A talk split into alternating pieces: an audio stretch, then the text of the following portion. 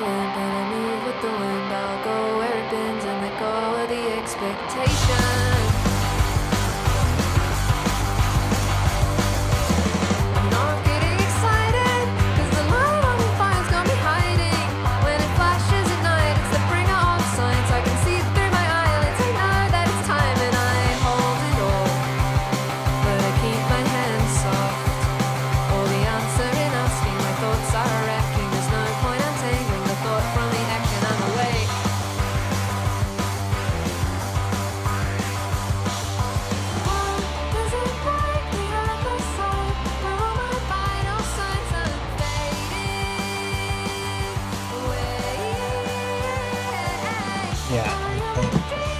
I don't even know. It d- during the fucking match, like the commentary, Excalibur mentions that the dude's been wrestling for ten years since he was sixteen years old. It's like, you know, like that's. I, I think Nasty's trolling. I think it's intentional. That's why I, I responded to Quentin to your quote tweet. Like, you know, I don't even remember what I said, but you know, just like, it, it's a work. He's working. It's a good Yeah. one. I mean, I'll give it to him. Um, you know, I just. Uh, I don't know if I don't know if you saw this. I'm just looking up Twitter.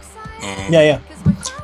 via one of the aggregators, like Ringside News or something, said Sasha Banks's asking price is thirty thousand dollars a booking for uh, for non wrestling for non wrestling uh, Oh, okay. non wrestling appearances. God damn, that's a lot. Yeah, Um, but it's also like, that's a lot sense. for like actual real. Well, eh, for real- I was about to say actual real real entertainers, but I guess Yeah, she, yeah. she she is. I guess like yeah, she she yeah she's to that point where she is. Like, um, I don't fault her for it. Like, yeah, but yeah. But uh, oh, but yeah, the, the the rookie of the year. I just I go back to what I said. My response to it, which is that if if we're gonna be this, if we're gonna play this fast and loose, then my rookie of the year is going to Jon Moxley. Uh, first year sober, so that counts as a rookie to me. Uh, no, you're, yeah, you're, a whole, you're you're a whole new person. I agree. yeah, he's a new man. He's born again. Um, all right, this week we are why so curious. Um, obviously, Quentin is with me. We're joined by JML, our uh, resident uh, Joshiologist, at least Stardom. I think we, like to have JML on. Um, Jay, how you doing tonight? I'm doing okay. I remember I heard the Dave Musgrave uh, episode, and he loves Stardom just as much as I do. So I don't, I don't care. I love Dave Musgrave, so he, he can take my spot anytime. no, I don't think you have to worry about that. One thing that I did think about with the recent uh, assassination of former Prime Minister Shinzo Abe, that like uh, I was kind of like, oh damn, like Alex, she's the one that talks about Japanese politics more. On oh, here, so we like- should yeah we should yeah, we should Yeah. have had Alex on here too. That'd have been awesome. But you know, I was like, ah, I'm not gonna take the time to put that together. Um, yeah. Either way, I mean, I Quentin, how did- you I doing see- tonight? Oh, go ahead. No, I was gonna say I did see a lot of that coverage. I, it was, it was wild. Yeah, Quentin, how are you doing tonight? I'm good. Um, you know that we've been uh, that I've been doing a bunch of house renovations and uh Yes. did painting today, and I forgot how much painting a house sucked. So yeah, Yeah, it's not fun. Not fun. It is fun when you're first starting and you can write like bad words on the wall or like picture, like you can draw a wiener or something. That's always fun. Um, probably can't do that, I guess, with your family, but yeah, just Yeah. like nah, like just gonna stand there and like have blue pa- blue paint everywhere. Yeah. Um, well, I guess Quentin, you mentioned it. I don't even, I can't, I don't even know. It's all a fucking blur with the Vince McMahon stuff. You mentioned that we didn't talk about the recent thing that came up. Um, I don't even know anymore what's the most recent and the least recent and all this. I feel, Um, I feel like it's still the twelve million dollar, the twelve million dollars I guess patent cover ups of uh different affairs and uh things like that over the years.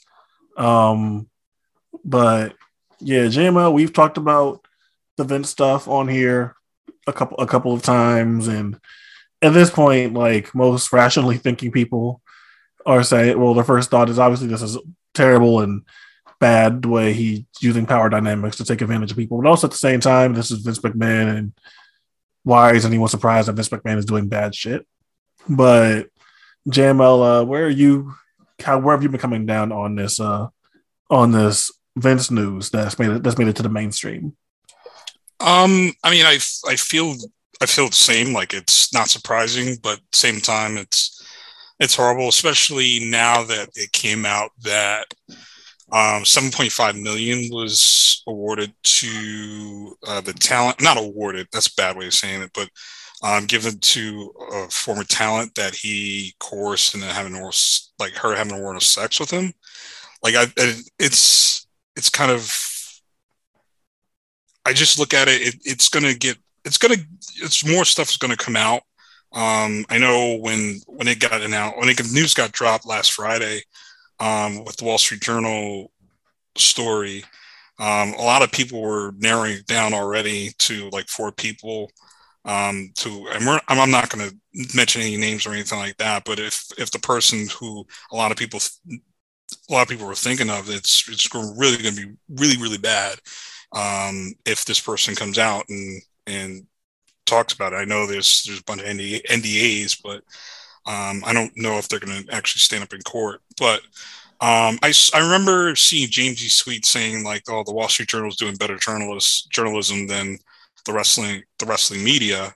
And I saw you, Tim, and, and, and Alex were talking about it uh, back and forth, and I, I do agree that like some of the journalists the wrestling media is kind of in too deep but it's it happens in regular like like in sports journalism and just in, in politics uh, the, the political media like it's it happens like you have to have an outsider to come in like the one I, i'm thinking of off the top of my head was uh with did you, did you guys hear about the like the kevin durant and Kyrie stuff. It was like months before this implosion happened at the Nets. Like there was a book that came out about um, how basically they were running the team, and it was just it was a yeah. lot of things, like yeah, a lot of dynamics. But I know some people like Dan Le Batard was like like questioning like how come the, the the, the beat writers are not reporting this? It's just like they're they're too in deep, too in deep for this, and um, and I think I think with the rest wrestling media is just they're too in deep into covering the regular stories that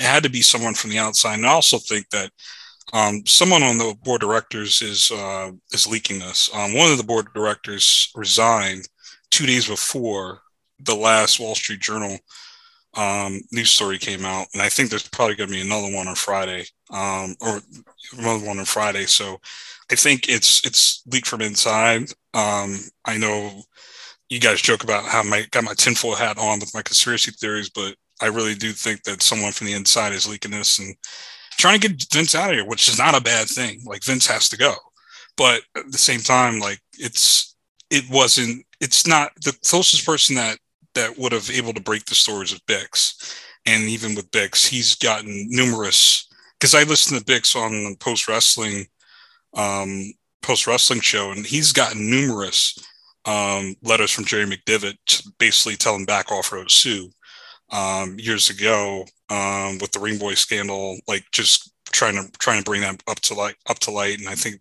he was trying to publish something about Rita Chatterton.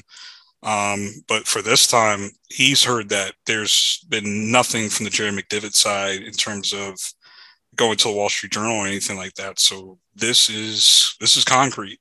You know, some people are not not believing this, which I can't believe they're you, you have you literally have to be a Fed defense stand or or Vincel whatever whatever they, they call call the, the WWE, WWE fans to think about this stuff to to to accept Vince and bow down to Vince whatever. This is concrete stuff and it's it's gonna get worse. And I think just people need to to realize that point. It's like it's it's coming from the inside and and Vince is going to get taken down, which which should be a good thing. But at the same time, this is all for uh, monetary gain for somebody on that board of directors.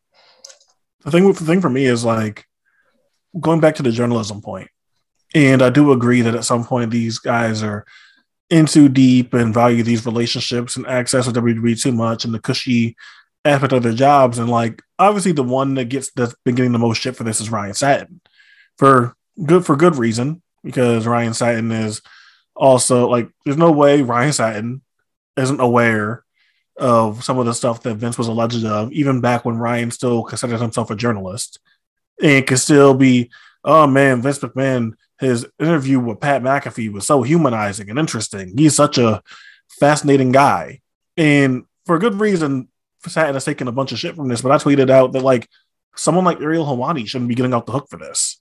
That he he's been doing a lot of that same type of shit. And granted, Ariel doesn't cover wrestling the way in which he covers MMA, but Ariel in his prominent spot is still seeing the McMahons at two seven at UFC two seventy six and treating it as if like, oh wow, that's so cool. What a treat. The McMahons are here. Like it's it's bad the way in which our people, like our wrestling fans, people that are fans of wrestling, cover this kind of stuff or their lack of coverage on this kind of stuff, it has been awful for numerous reasons, and that's why it like it did have to come from somewhere, like the Washington Post, because the people that we theoretically should be able to trust with these with, the, with these kind of things, like we can't because they sit there and still bow down at the altar of Vince for whatever their reasons are. Yeah, yeah. Yeah. and I, well, well, for the thing with Ariel, one, he works for BT BT Sports, and that's affiliated with WWE. So he does he gets off the hook because he does their stuff in England. So he he gets away with that stuff. And um, Nick Khan was his former man, uh, former agent. So you know he's he's aligning with that, and he's picking he's picking a side and. and a political side because everybody was talking about the the picture of Vince and Stephanie and Hunter and and Pat McAfee, but I don't think a lot of people noticed that that little gut right next to Pat McAfee that was Nick Khan, and that was for political reasons. That was a real reason he's keeping away from the shadows. Anything in public, he's trying to stay away from. Um, so that's that's my little little two cents there. That with Nick Khan's Nick Khan and his people, because um, Jesse Collins of WrestleNomics, he also talked about well, what about Nick Khan and all the people that he's brought in, uh, specifically um, uh, who's who's the guy? It was one guy from Fox that used to work at Fox Sports that or ESPN. I, f- I forgot which which two that um, was let go because of sexual misconduct. Nobody's talking about that. So that's it's it's nasty all across the board. Yeah, it's uh definitely really really bad, and it's not as if like uh, any of the people that like you're saying JML are leaking this out or putting this out there. You can't necessarily trust that they have the uh, the best intentions about the whole thing and that they're doing it for altruistic reasons. You know, hundred percent. uh Because uh, you know, obviously, they're probably not. Um, who knows what it is? It is kind of interesting to think about that, like what causes all of this? What makes them go after Vince now for this stuff that's been going on forever? Is it just the kind of the changing of of the tides because of like what's socially acceptable? That doesn't seem likely. You know what I mean? It doesn't seem. I don't know. It just seems so random, especially with like all the talk that people say about like how, um, basically, you know, people think Vince is the only person who can do wrestling, right? So like, why would you try to get him out of here? Um, yeah, I have no idea, but uh, yeah, definitely. It was Oh, Jamie. go- Hor- go ahead. It was Jamie Horowitz. Jamie Horowitz. He used to be an executive of ESPN and Fox. So Ah, yes, and he's the one who stepped down, right? yeah, Like for sex, he, yeah, he got uh, for sexual misconduct, but now he's working with WWE. So Ah, perfect. Um, but yeah, either way, I mean, yeah, this story is. I, I, I don't, yeah, I don't even know. This story is just like so. It's so weird, and I kind of, it's tough because I don't, I obviously don't care about the product at all. We've talked about that enough. Um, so it's kind of tough for me to even care that much about this until like something really is going on. Um, but yeah, we'll uh, we'll see. I don't know, Quentin. Did you have any other thoughts? No, I'm I'm good on that. I still I just thought I just wanted to like talk about that more because I just feel like the, like the journalism part and you said you and Alex already had like you're talking about it on Twitter, but like I just think that the like the journalism part or the coverage For of sure. it is like the part that's like you know the Vince part of it should and rightfully is the main the main talking point, but the way in which you know, and wrestling journalism has never had any kind of credibility. So I'm not going to pretend that it has. But like, Right. you know, just like the way the people that we're supposed to be able to trust in this medium cover it. Just you know, I thought I, I, I found I found it very interesting last week. Yeah. I mean, with Dave, I mean, Dave's, I mean, Dave's treating his news and he's reporting on it honestly. And, but it's, that's the thing with Dave. And I, I mean, I'm, I'm part of the, the, the Wrestling Observer newsletter Hall of Fame tracker. Um, so I slight, I slightly like Dave, but at the same time, like, um, the Wrestling Observer newsletter is a trade journal, you know, and that's, that's something that he, he treats as it's and that's what a lot of people should look at as trade journalists, not hard journalism. Even though he really got a big break on the steroid trial and and all the other stuff. Um, I'm surprised Wade Keller's really been. I haven't seen a lot of Wade Keller's uh, coverage of it, but he's probably talked about it at length. But I just haven't seen it seen it out there. Um, but probably he's just probably tired. like I like that, that's the vibe I just get from him. He's been covering WWE even and trying to get the mind of Vince McMahon for like 30 plus years. And I think he's just, it feels like he's tired every time I hear him. So, but all the other, all the other people, all the other people in the media, yeah, it's, it's, it's not, well, I can't say that post wrestling's post wrestling and, and David Bixenspan, they've been doing a good job.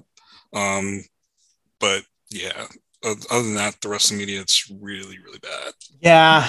Yeah. And, and I, you know, I post I posted this in the Slack group, and obviously the response is like he's he's right, but you know whatever. Like it just seems very um, cynical to say, but you know Sean Ross Sapp responding to you know people in his people who are paying him money for super chats or whatever, saying like, oh, you should boycott WWE and not uh, review their shows and this, and his response being like, oh, that doesn't hurt WWE, and it's like, yeah, that's not the point like people are asking you to take a moral stance and your response is like well that won't hurt their bottom line or whatever and it's kind of like well yeah but that's not the point people aren't saying like oh you should Yeah. boycott covering wwe to hurt them it's like no you should boycott covering wwe because you shouldn't be giving them oxygen you shouldn't Yeah, be you giving them your attention You yeah, you shouldn't like this kind of story shouldn't be out in the open. And as like the biggest journalist in wrestling at this point, you sit there and you're still covering them and then being like, oh well, now coming up on Fightful, we have an interview with whatever WWE wrestler. It's like, wait, wait, what? Hold on. Right.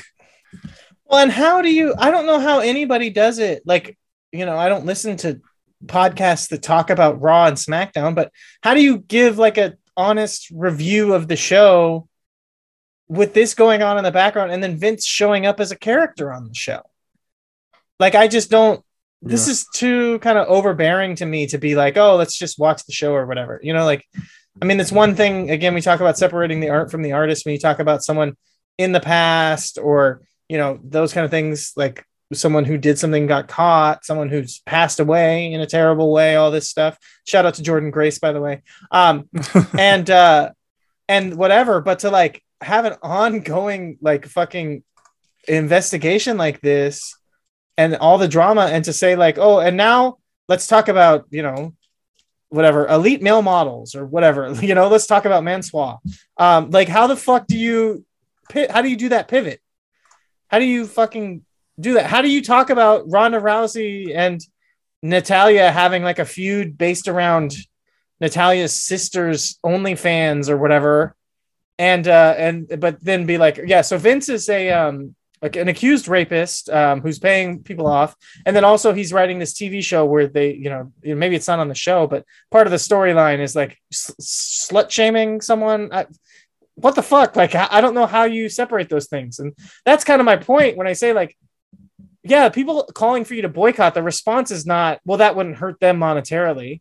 The response is like uh actually i just care about making money and the way that you make money just like we were talking before the way you get followers on twitter is talking about aew the way you make money and get attention in wrestling journalism is by talking about wwe i've known that for a very long time and it's why like i don't do podcasts that get a bunch of fucking attention because i've never done a podcast talking about wwe so no one pays attention right? That's how it works. I understand that but uh, you know, yeah, to be to to to look at it, it really is Craven, and it just shows like where your mind is. And it, I, I guess I get it. It's a business for him. That's why he does it. It's his job.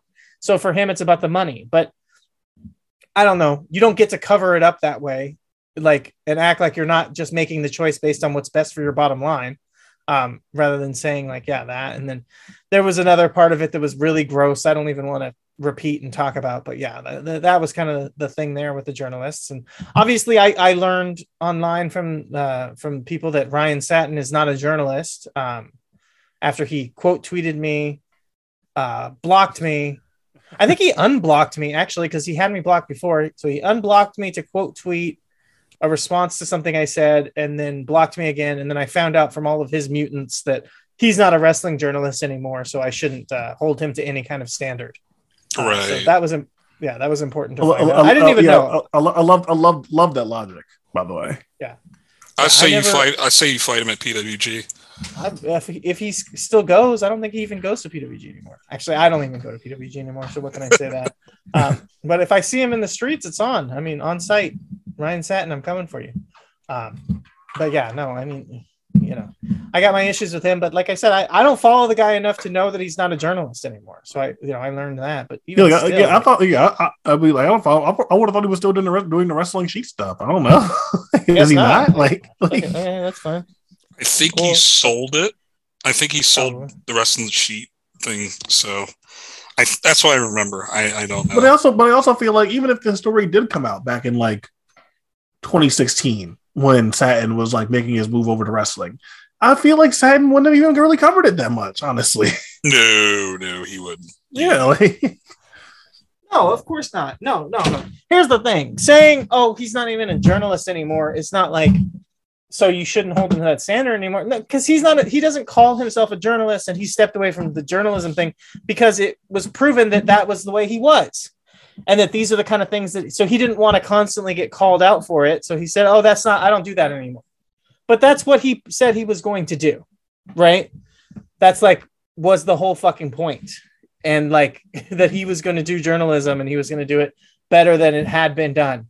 And then instantly he realized, oh, I'm not going to do this because I'm just a fucking fanboy and I just want a career in this. And I've actually got the connections where I can make something of it and I'll just do it. So whatever, that's fine. Um, was there something good that happened?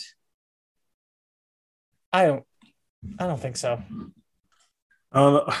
I don't know. Taka- Takeshita being good. I don't know, man. Like, Yeah, that's Takeshita's that's good. AEW, I was gonna say, who did, did we? Did you guys watch Dynamite last night? yeah, I, I saw, I, I saw some of it. I saw some of it. Yeah, I saw. Um, I saw the I saw the important matches. I saw Takeshita Moxley. I saw the tag titles, and I saw Wardlow versus Orange Cassidy. Okay. Yeah, Wardlow versus Orange Cassidy. It was absolutely phenomenal. Um, highly recommend that. Yeah, Um, Orange Cassidy is.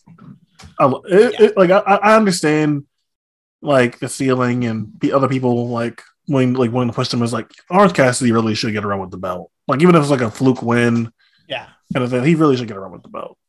I mean, what's the ceiling? The idea of saying that Orange Cassidy has a ceiling, it just shows me that you haven't been paying attention. Like, the guy doesn't. If he was just one thing and he's a caricature and he does the same thing every time and that's it, sure. But like, if you watch and his thing develops, that's why it's so fucking laughable the way that people responded to him from the beginning. Like, he developed his character, he changes it, he works to the crowd, and now that he's become a major star, a television ratings mover on tel- on network television, you can watch his matches and he completely changes things up. No, This I, I, Wardlow match. Oh, go ahead. no, I'm saying I, I think like me, like people like me and you, like we see it, but it's like in terms of like the people in charge, you know, like like that kind of thing. Like, are they will they ever feel comfortable enough for Orange Cassidy to do that? Like, I don't think so. But like, if wrestling is about catering to what the audience wants and likes, so they keep coming back because because they like these people, then wrestling logic says Orange Cassidy should get that kind of push. Yeah, exactly. Um, yeah, Moxley and Takeshita was phenomenal. Um, weird to me to not just put Takeshita over. I'm sorry, Jay. I don't want to spoil anything on you. I, I apologize. I just did that. Um, No, no, no. I know, I know, I know all the spoilers. I know, I know Okay. everything on Dynamite. It's just I am so late on I've been so backed up on like wrestling. Like I'm there's it'd be a sick how much I've, I've I've been backed up just because the last two months have been kind of hectic personally for me. But I'm backed up on Dynamite and Rampage. I'm backed up on New Japan Strong. Um, I still haven't watched um, Stardom Flashing Champions, even though I watched this past Stardom pay per view. Um, so I'm just I'm just really backed up on wrestling that I want to Okay. see. So, Gotcha, but gotcha. but I saw last, but I I know everything that happened last night. Okay. So uh yeah moxley and uh, takeshita was fucking amazing like just great work um quentin what do you think about uh our friend simon handwork reviews take on takeshita doesn't wrestle like he's was bleeding. What do you what do you take on that? Because i get what he was saying but i heard the critique before i watched the match and i really didn't see it. What do you think? Uh, I can understand that, and I also think that there, uh, uh, as someone that likes blood and matches, I like people feeling the effects of that. But as also someone who's like been cut open before, didn't realize it, and like I think that's also possible too. So like I think it just what you want to what you want out of your wrestling. It's like the same as like it's the same as any kind of selling. It's like we talk about like what's a realistic way to sell and there's a realistic way to sell like you just can't use this body part or is a realistic way to sell this hurts but i have to do it because this is what i have to do in order to like get around and move and move functionally and maybe my adrenaline will make the pain wear off so Yeah. i think i get it i think it's i think it's fair simon also is uh you know also will will find ways to take shots at takeshita whenever he, whatever he, whenever he can anyway so Uh, i mean I think it's, I think it's I think it's a I think it's a fair thing to feel, but I don't think it was like Takeshita like blew it or anything. I think so. I I saw a definite. You could see a switch in kind of the way he wrestled because of he was bleeding. But I would say the difference, maybe not the way he wrestled, but the selling. I would say that the difference is the difference between. And and this this is a critique that I will I like understand or maybe like I understand it a little bit better or I will accept it as a critique and it does make sense. He registered it and he sold it kind of like a video game where like he registered him bleeding out of the head as just like a more severe being beat up um as opposed to kind of having a sense of urgency because of the blood also a lot of wrestlers will sell kind of an enraged state of also being bloody like you know they're kind of adding up an emotional depth to it that i think takeshita didn't what he did was he sold like being woozy, being physically affected, being more fatigued and bloody, but not necessarily specifically selling it as blood, I will say. So I can understand if if you look at it that way, which is probably what Simon actually means, is that he didn't specifically sell this. Like you would like oh if your leg is injured you sell the leg right? He he did it more like like i said like in, if you play the old fucking like n64 video games like when your character is bloodied they're like weaker overall. And that's kind of what he did. And i kind of you know saw that as being the thing. Um that said i thought that it was great. I'm happy that he got color. I i i think it helped for making it make sense why he didn't win here. I really thought that he probably just should have won but i think at least you showed like moxley took him somewhere further than anybody else did. Um he really came across like at that level. Um it just absolutely kicked ass basically. Uh so it was really cool to see that. Um now, what do you think about this? AEW is doing this thing now where like Jim Ross only covers part of the show, but Dynamite already has this fucking stigma of falling apart in the second half hour. It really feels like, or the second hour, like it really feels like the second hour of the show is just completely being tanked compared to the first hour. Because not only like does the show kind of fall off a cliff, but you've also like you've added in JR, who's like not good on commentary at this point. I was a defender of him for a while when a lot of people really hated on JR, and I still liked him. But at this point, I have even I have to agree that he's like just completely out of it. Um, but yeah, what do you think about the AEW second hour? Is almost seems like it's being intentionally take, uh, tanked. I mean, the idea that you like have Jim just on the second hour feels like it's part of like making the second hour even harder to watch. Uh, I don't. I don't. I do think that there's a problem with. I'm not sure if there's like an intentional, an, an intentionally tanking thing, but like let's say if it was, I feel like the I feel like their point would be we're still uh rake, uh, raking in the same total, total viewers, so it's not like killing us killing us too much or reflecting on us too badly if there is sort of a drop off in quality or viewership in in that second hour. But I do feel like at that point, with regards to Jr., what's the point? If he's not going to do the whole show, if you're more comfortable having uh, Excalibur and Tony, and then filling it in with Taz or whoever else d- during the cour- during the course of the program, then I just let Jr. go, like have him work backstage, like do whatever. But I don't understand the need or desire to want to keep putting Jr. on television at that point if you already wanted to cut cut some of the TV time. You know what they could really use JR doing is uh, as a talent scout. Honestly, um, yeah, he's the guy who signed, you know, not Cena, but uh, like Brock, um, Shelton Benjamin, obviously because they're connected. Randy Orton. Um, who are the other? There's like tons of like footbally guys that Jr. was the one who found them and signed them and stuff, you know, and the and the amateur wrestlers, Kurt Angle, like all of those guys. Even on this show, Jake Hager, who like say what you will about Jake Hager, the guy is a freak athlete. Like, yeah. Some of the some, like- of the, some of the stuff he yeah. can he can do still at his age is kind of crazy. Well, and he always was when you think about like all American Yeah. American, switched over to MMA. Uh, I think he was like a football, like played football as well. Like this guy was like is a freak fucking athlete. No, he no he to really he really, he well. really yeah he really is like he Yeah. again, He he went, to never he- Oklahoma, went to Oklahoma. Yeah. Mhm. Yeah. Yeah, and, and, he- and he never became like a, a great wrestler, but for like a six six two hundred like like north of two hundred fifty pound guy, like he's taken to everything pretty quickly.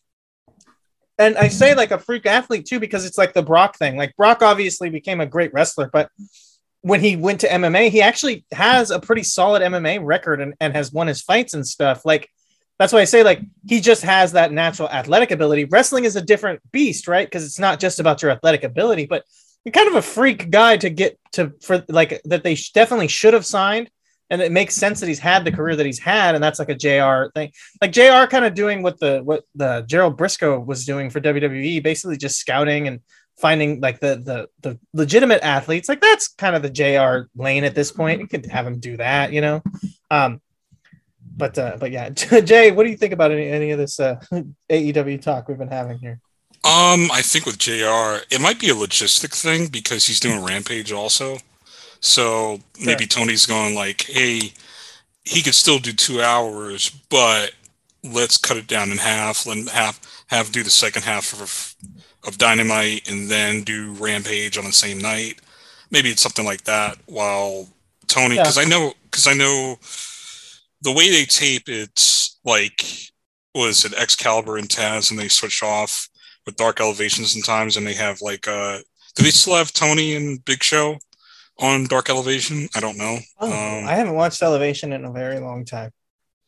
Um, because I know Schiavone might be on still on that, so it might be that that situation. So it might it might be that, but um, it might be just a logistical thing. Um, you know, I think um, you gotta you gotta put him somewhere because Tony Tony Khan's signed him signed into extension, so you gotta you gotta put him somewhere. So Yeah, um, I mean, I, I was like you, Tim. I defended JR until I couldn't.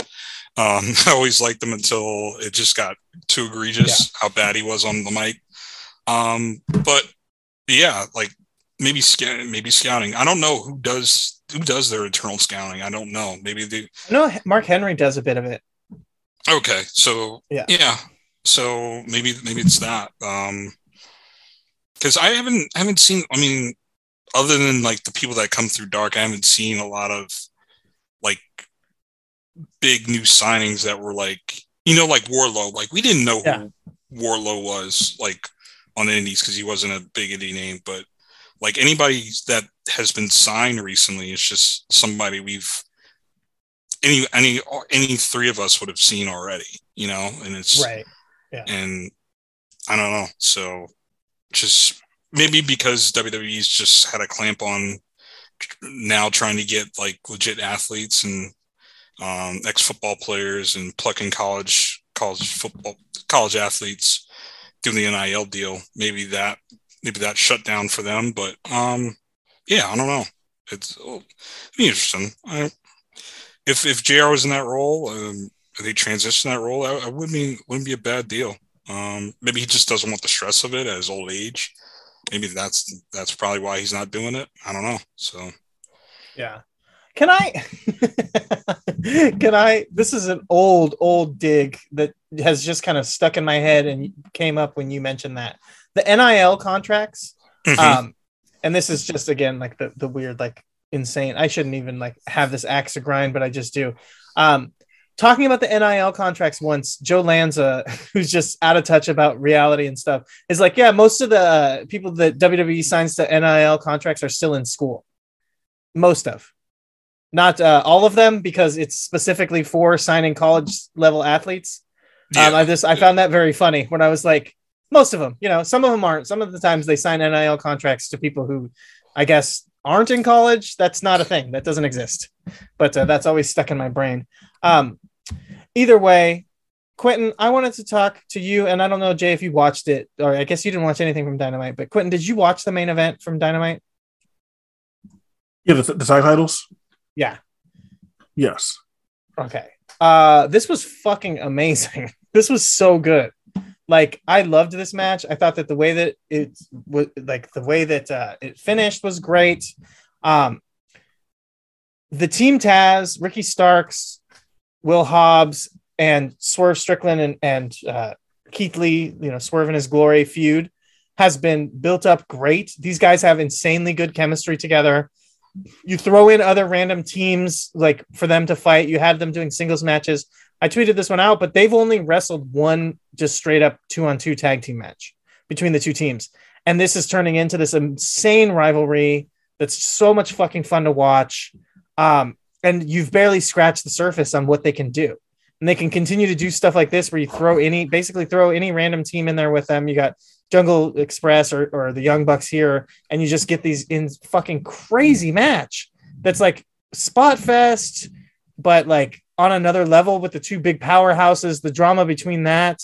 Um, Ricky Starks is getting to the level where kind of Kingston was before they realized what they had there. Where Ricky Starks is so good and so over that like they've got a star that they don't realize how big of a star he really is. And Hobbs, I've talked about Hobbs, how I thought that he was a guy who should be tearing it up on some indie scenes and getting building that credibility to to get to that next level. But he is authentically getting there on his own. When he went off on that spine buster a thon and just kept spine bustering everybody onto Keith Lee, that was fucking crazy. It was so gnarly. Um, but yeah, Quentin, what did you think of this match? Um, I'm glad that they kind of pivot uh, that, the Bucks were used as transition champs here. I think there was. I think. I think. I think that was a really good use of them, and because the Bucks have so much credibility, that like made it like actually worried us. Like, oh my god, are they really going to do a whole Bucks reign, and we're really going to get a third FTR and Bucks match, which still might, which still could happen. But like, I, I like I like the use of them there as kind of as kind of a diversion and teasing a breakup between Keith Lee and Swerve. And like usually with that kind of storyline, you know, if this was WWE, like you you know where that storyline is going to go, but it doesn't. And that works out. They get the titles, and you're right about the chemistry that Team Taz and uh, Keith and Swerve have against each other.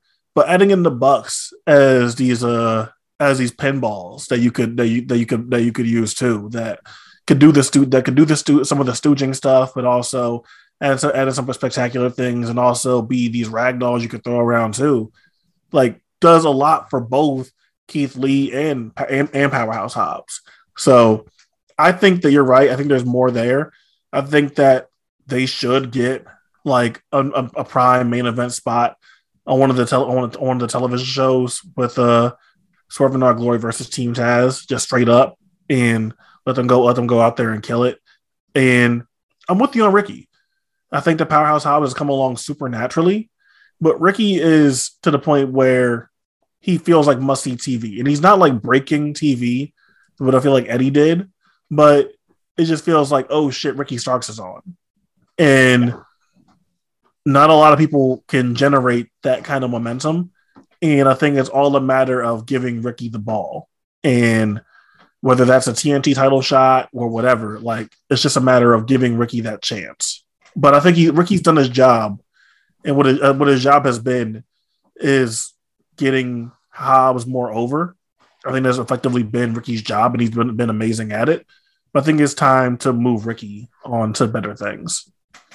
For sure, but there is the other side of that. You talked about a top main event spot on TV, but I mean, the thing it always comes up. It's always in the back of my head from the beginning of this company. The Young Bucks saying, "Why can't the tag titles main event?" Right? Like, I think strictly or uh, Swerve in His Glory and Team Taz could be that feud that leads to a pay per view main event that is the tag team titles. Um, because these four guys, like I said, they just have this amazing chemistry. You've been telling this story that's slow burning with them, and they can really come out here and just fucking deliver over and over again. And the storyline, I mean, I fucking hate the storyline of Keith Lee and Swerve. We talked about it when they both got signed, where we said, like, this is the proof, the proof finally in the pudding to show, like, is Tony Khan racist? Finally, we can finally put to bed is Tony Khan racist or not? Um, if he makes these guys stars, and then he put them in this tag team that felt like a WWE bullshit tag team that's set up to break up, and then the tease with the championship, even in this match, was great because it like really threw that. The finally maybe felt like it was throwing that out the window, um, even though it was a final tease of it. And uh, and the fact that like I can't just keep being mad at not liking the storyline because they keep delivering. I mean, this team is fucking great. I got so worried because Keith tweeted something out, you know, saying like this all I can do for this match or whatever, and it wasn't 100 percent clear. He said got some bad news, and the way he was saying it, I thought he was saying like he got he's out, like he wasn't going to be in the match. And then you know it comes to find out it was bad news for a, a friend of his who I guess got diagnosed with cancer, and he was dedicating the match to them. Um, which is obviously a bad thing, but I was concerned because it was like where the way that this has been going, this has been so good. I was really hoping he wasn't out injured. Um, again, unfortunately, a very negative thing to find out um, in a situation where it's kind of like in my head, it's feeling like, oh, good, Keith is in the match. Oh, bad, one of his friends is, you know, sick. That sucks. Um, but either way, like these two teams building up to the main event together, feuding with each other. These two teams, like proving that tag team wrestling can again be the main event. Just close out the show. Right now it's kind of tough because moxley is what he is but i could see a point where we could get there where they could be the you know the main event with them and uh and the way that it's building. And i think that yeah it's like it's one of those feuds that takes like a mid card act and develops them into main eventers. It feels like that off of just like the the chemistry that they all have with each other. Um so yeah.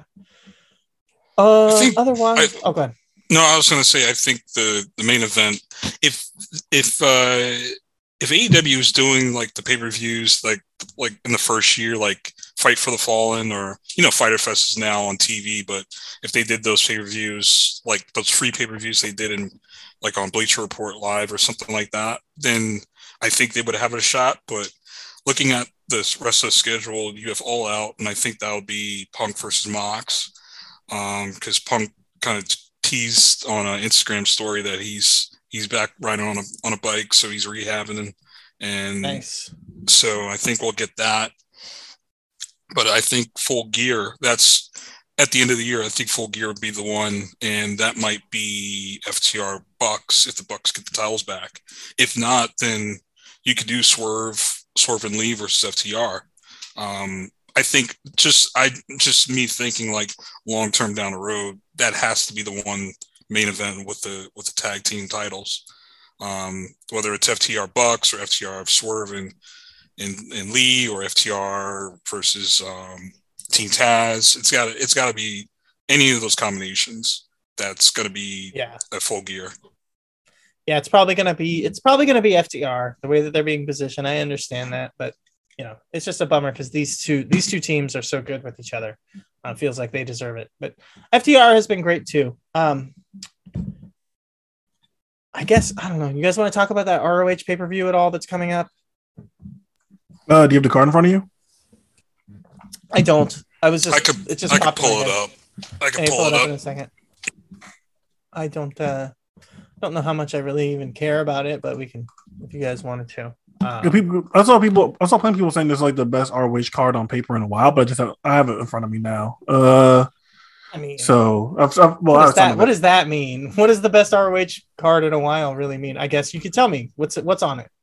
Uh, so so far. I don't know if there's more that got more that more that hasn't uh, been said since uh there's before the cage match has on here. It says Mercedes Martinez versus Serena Deeb, Samoa Joe versus Jay Lethal, Wheeler Yuta versus Daniel Garcia, FTR versus the Briscoes.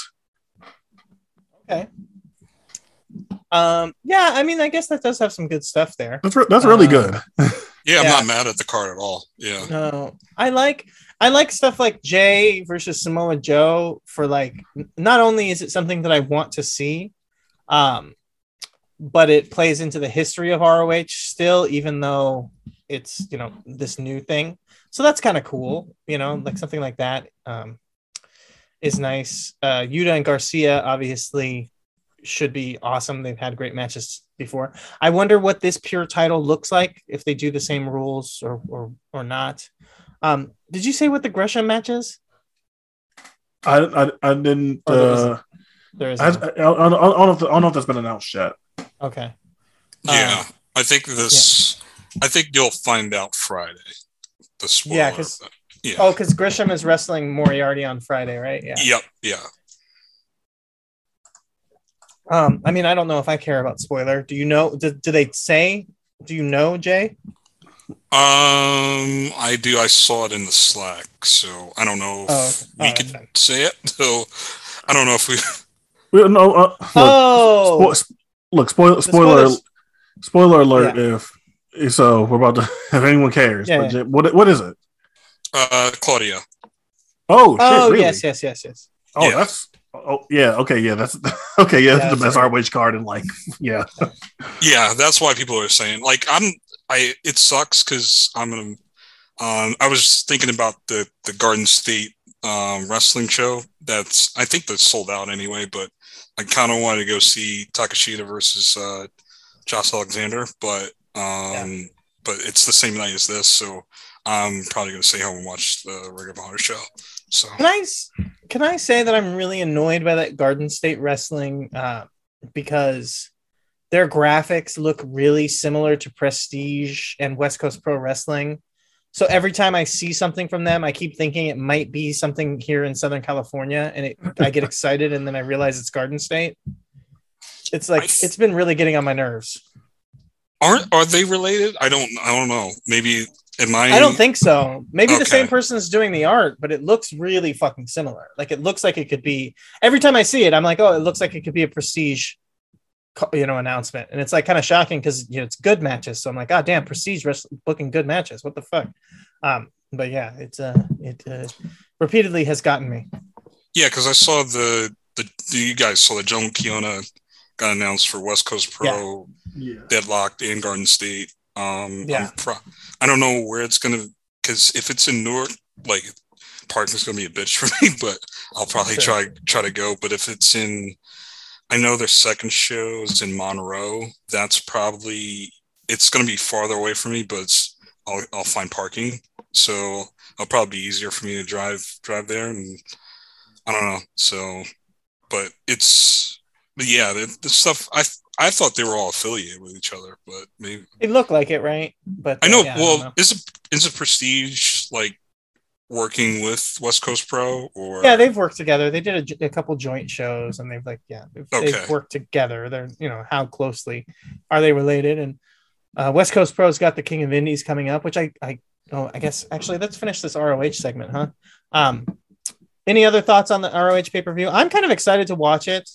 Do you think we get any kind of big announcements coming out of this on what the fuck ROH is? Because this pay per view felt like it got announced out of nowhere and like felt like random. It feels like it's got to be. There's got to be more to this, right? What do you What do you guys think?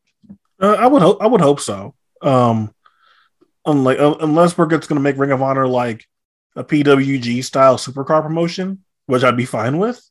But I think I I I feel like there has been there has been uh well there should be more coming up or that might get announced in the coming weeks or even on the show itself because uh, Tony has been very very quiet on the ROH front. It- ROH, and, al- it's a DVD product.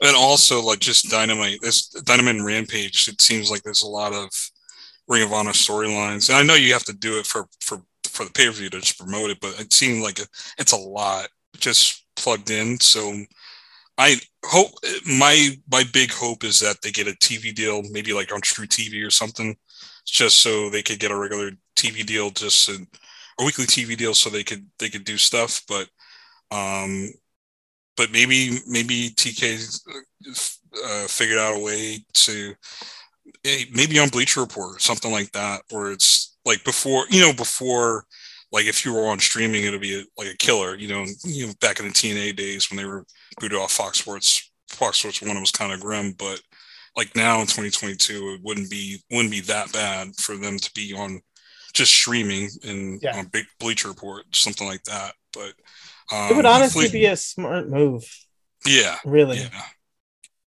because I think streaming is going to be streaming is going to be a big part of the next contract negotiations for this stuff for wrestling.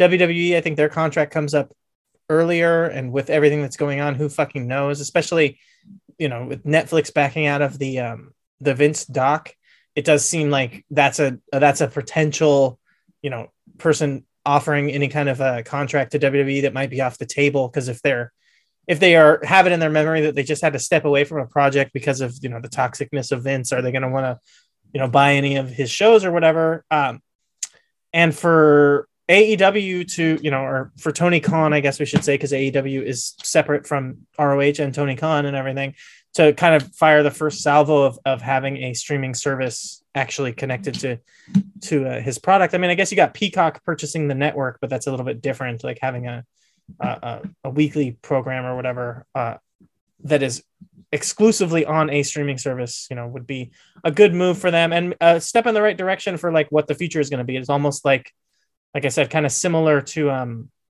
to when Vince started the network and streaming was still kind of new. Like seeing in that direction, being like, okay, like this company is going to be a streaming company, might be not the worst idea um, for a major wrestling promotion to be a streaming company. I don't know. We'll see. Um, it would it would definitely be not the worst thing. Bleacher Report, unfortunately, I fucking think sucks shit, so I hope it's not Bleacher Report, but I get where you're coming from, and hopefully they fix the tech. Um, you've heard me recently on here complaining about tech and how these fucking companies don't understand that that's like the first thing. We need the the tech should work. That's the most important part. The, the Yes. comes second, you know. your UI should it. work. your user Yeah. interface should work. Yep. yeah that's the part that people care about the most like again like twitter didn't become popular because it had all the celebrities on it right? Twitter became popular because it was easy to use um you know like that was kind of the the thing. Even if back in the day it was kind of shitty um it was still easy to use compared to like a blog or a, a message board or whatever. Um, and then the celebrities started showing up and then it becomes cool and all that but you don't start out with the celebrities and not have a fucking interface that works. Um either way roh any other thoughts? Can we move forward? Uh, I think we're good. Let's talk about Stardom.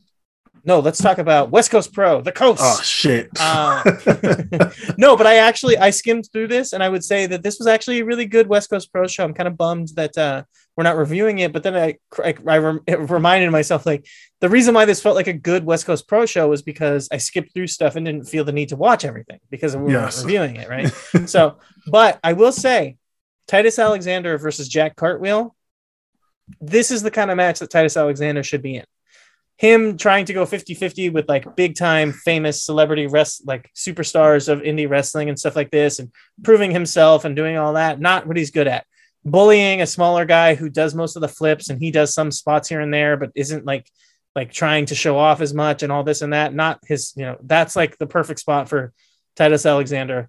Um on the show they announced so West Coast Pro already announced that they're doing King of Indies and Dragon Gate was going to be involved. This was the thing I was going to mention. They also announced here the guy from Rev Pro came out, um, different Revolution Pro or whatever from the, from Northern California, and said Noah is going to be part of of the King of Indies. Huh. So the King of Indies is going to have Dragon Gate and Noah participants, which is pretty fucking wild, right? Wait, wait, wait, wait, wait. You said n- the north, like uh, Rev Pro from Northern California. Yes. You think it's Thatcher? Oh, I guess that would make sense. That would was make Thatcher sense. representing King of Indies. Yeah. Because he's been in the King of Indies before. And I guess Simon Gotch, right? You could do Gotch, Thatcher. Yeah. So it'd And be then tho- those Yeah. those guys from Noah. Yeah. and then well, like uh, La La Estrella Uh, oh, because he's on uh, excursion, right? Yeah, he's in Mexico. Yeah. Yeah. You, you, that's you could yeah, you- yeah you could maybe get La Estrella and I don't know that that'd be that'd be interesting I guess. Yeah. No, yeah. I mean, I mean, it is what it is. It, I was like, oh yeah, who would they get from Noah? If it's Thatcher, that would be very funny. But uh, you know, whatever. They still get the Noah branding on the show, I guess. Um, so there's those. Like I said, that's that kind of stuff. Lawler and Fatu, Jacob Fatu. This was really good. Felt like Lawler getting ready for um for G1 kind of kind of vibe. You know, wrestling against Fatu here did make me think, damn, dude, Jacob Fatu would like fit right into G1. I mean, we've talked about it, but but how good he really is. Um, and uh, yeah, like he would he would fit right in there. Um, and uh, the main event, former guest of the show and current, I guess, New Japan in Japan superstar, um, Royce Isaacs and his partner Jorel Nelson taking on the Motor City Machine Guns was also really good. So uh, yeah, like I said, easy show to watch. Um, even if uh, even if uh, you know, like I said, skip around a little bit and kind of do all that and not uh, not watch the entire show from the beginning to the end. I'm Um, gonna have to I'm gonna have to check out that show because uh, Yeah. I like I like I like West Coast Wrecking Crew. Um, Yeah. ever since I've started seeing them on Strong, they're re- they're really good. Um, they are. Yeah. Yeah, um, We've talked but- about it on here. They're pretty. Yeah. They're a pretty good team. Yeah. Yeah, and then you talk about Jack Cartwheel. I haven't. The most I've seen him is him sho- showing up in GLEAT in AAA. yeah. So, so I haven't haven't watched. I'm you know me. I haven't watched much of the Indies, but I'm trying to get into it more, especially now they're booking all these Joshi talent um, throughout Right. the Indies. But um, yeah, I want to want to check out West Coast Pro because I because I actually want to see what what because I've heard you guys talk about Titus Alexander and how like his faults where his faults are and stuff and I've never really seen him seen him perform so I want to see it see him firsthand so Yeah, I would definitely recommend this. This is an easy show to watch. Um, Um, sorry, sorry, excuse me. Um, Kurt Stallions and Noah, yes. yes huh? And I I've made this joke a couple different places already, but I'm pretty sure that Mike Elgin ran away because he didn't want to have to share a locker room with Kurt Stallion again. Um, W- Okay. you know, with with These that guy's some- reputation. these are some these are some interesting uh interesting foreigners that they brought in. Yeah, Noah is really getting, but I mean, Noah has always brought in some of the weirder. Oh, oh, oh yeah, for sure. Just this is just Ricky Marvin, like we all know Ricky Marvin now, right? But when they brought him in, it was fucking weird. Quiet Storm, what the fuck? You know what I mean? no, no, no. of, Um, cour- of course, based yeah. in everything, like of course, like, but it's just weird to look at this and see Rene Dupree, Anthony Green, Hell yeah. Kurt Stallion, Elgin Thatcher, uh, Gotch, and Ninja obviously- Mac Yeah, yeah. No, Hell you know, you know, super crazy. Still pops in, still still pops into Japan every year. Every Rob here Van. Dam. You're like, what yeah the, the fuck is going on here? They did the what was it the ECW tribute match that they just did? It was Rob Van Dam and Masato Tanaka against um oh god, who was it? It was someone in Nosawa. I'm trying to think of who it is. But uh, yeah, they did like a ECW tribute match Did Um, they? I did. yeah. Okay. on the recent show. So yeah, they're they're they're uh they're definitely Noah is definitely going all out with the being weird. Uh, at this point, they're just like, "Fuck it." Nosawa is about to get fired or is fired, and uh, they're just like, "We're just gonna really burn this thing down." Um, but I guess they can't because Cyber Agent is too big of a company for it to even matter. It's all a drop in the bucket, really. Um, all right, one more thing before we hit stardom. Quentin, did you watch uh, Uncharted Territory? Or I guess I should ask Jay. Did either of you watch Uncharted Territory? No. I did not I no Okay. Uh, I saw Tokyo. Joshi Pro Okay, okay, we could talk a little bit about that. I didn't watch any of it, but uh, yeah feel free. Um, decent episode, nothing great. Uh, Anthony Henry and Alan Angels is definitely worth watching. Adam Priest, Mad Dog Connolly, also worth watching. Um, Hossman Youngblood was actually really good. Uh, these guys, I guess they were like they've been a tag team and, and kind of connected at the hip um, up until this point. So uh, that was they were really good together. Um, you know, otherwise there's some storyline stuff. Jaden Newman Effy was decent. It reminded me of old Effy when I could actually stand watching him wrestle. So that was nice. Um, and they kind of intentionally, I think, did that because the whole point of the match was that Effy and Jaden have known each other for a long time. Um, so yeah, otherwise, uh, you know, decent episode, worth worth checking out. But uh, you know, again, main mainly those two matches are the best thing that you got going on there. Uh, tag team match with with Damian Tangra and Merrick Donovan versus uh, Kane. Alex Kane and Shug D was pretty good too. Um, all right, Tokyo Joshi Pro. Feel free, uh, JML, if you got anything to say. Um, it was an okay show. Um, I remember talking to you, Quentin. You think uh, Rika Tatsumi is the drizzling shits? Uh, she is not. That's correct. Um, she's not she's anymore. not- she, she's not anymore. not anymore, but still not great. So I'd say passable. Um, she faced um, uh, Big Kaiju. Uh, now I'm forgetting her name. Now people are going to yell at me. Um, in the main event, it was a decent match. Uh, let me pull up the card for a second. Um, but uh, at the same time, the one that impressed me the most was uh, Miyu Watanabe versus uh, Ri- Ryo Mizunami. I thought that was the best match on the show. Um, originally, she was supposed to face Willow Nightingale, but Willow had uh, visa issues, so she couldn't make it over. Um, but I think Tokyo Joshi Pro, they should strap the rocket onto Miyu Watanabe, um, just because she's she's a really good baby face. She's not all the way there as a worker. Um, she's still young, uh, but just as she's really good underneath baby face and the giant swing super over. Um, so to me, I think they should they should shut the rocket to her and make her a main eventer, but I don't know why they don't. Um, because because beginning of the show, they do the up up girls um performance and it usually takes like 10 minutes or something like that.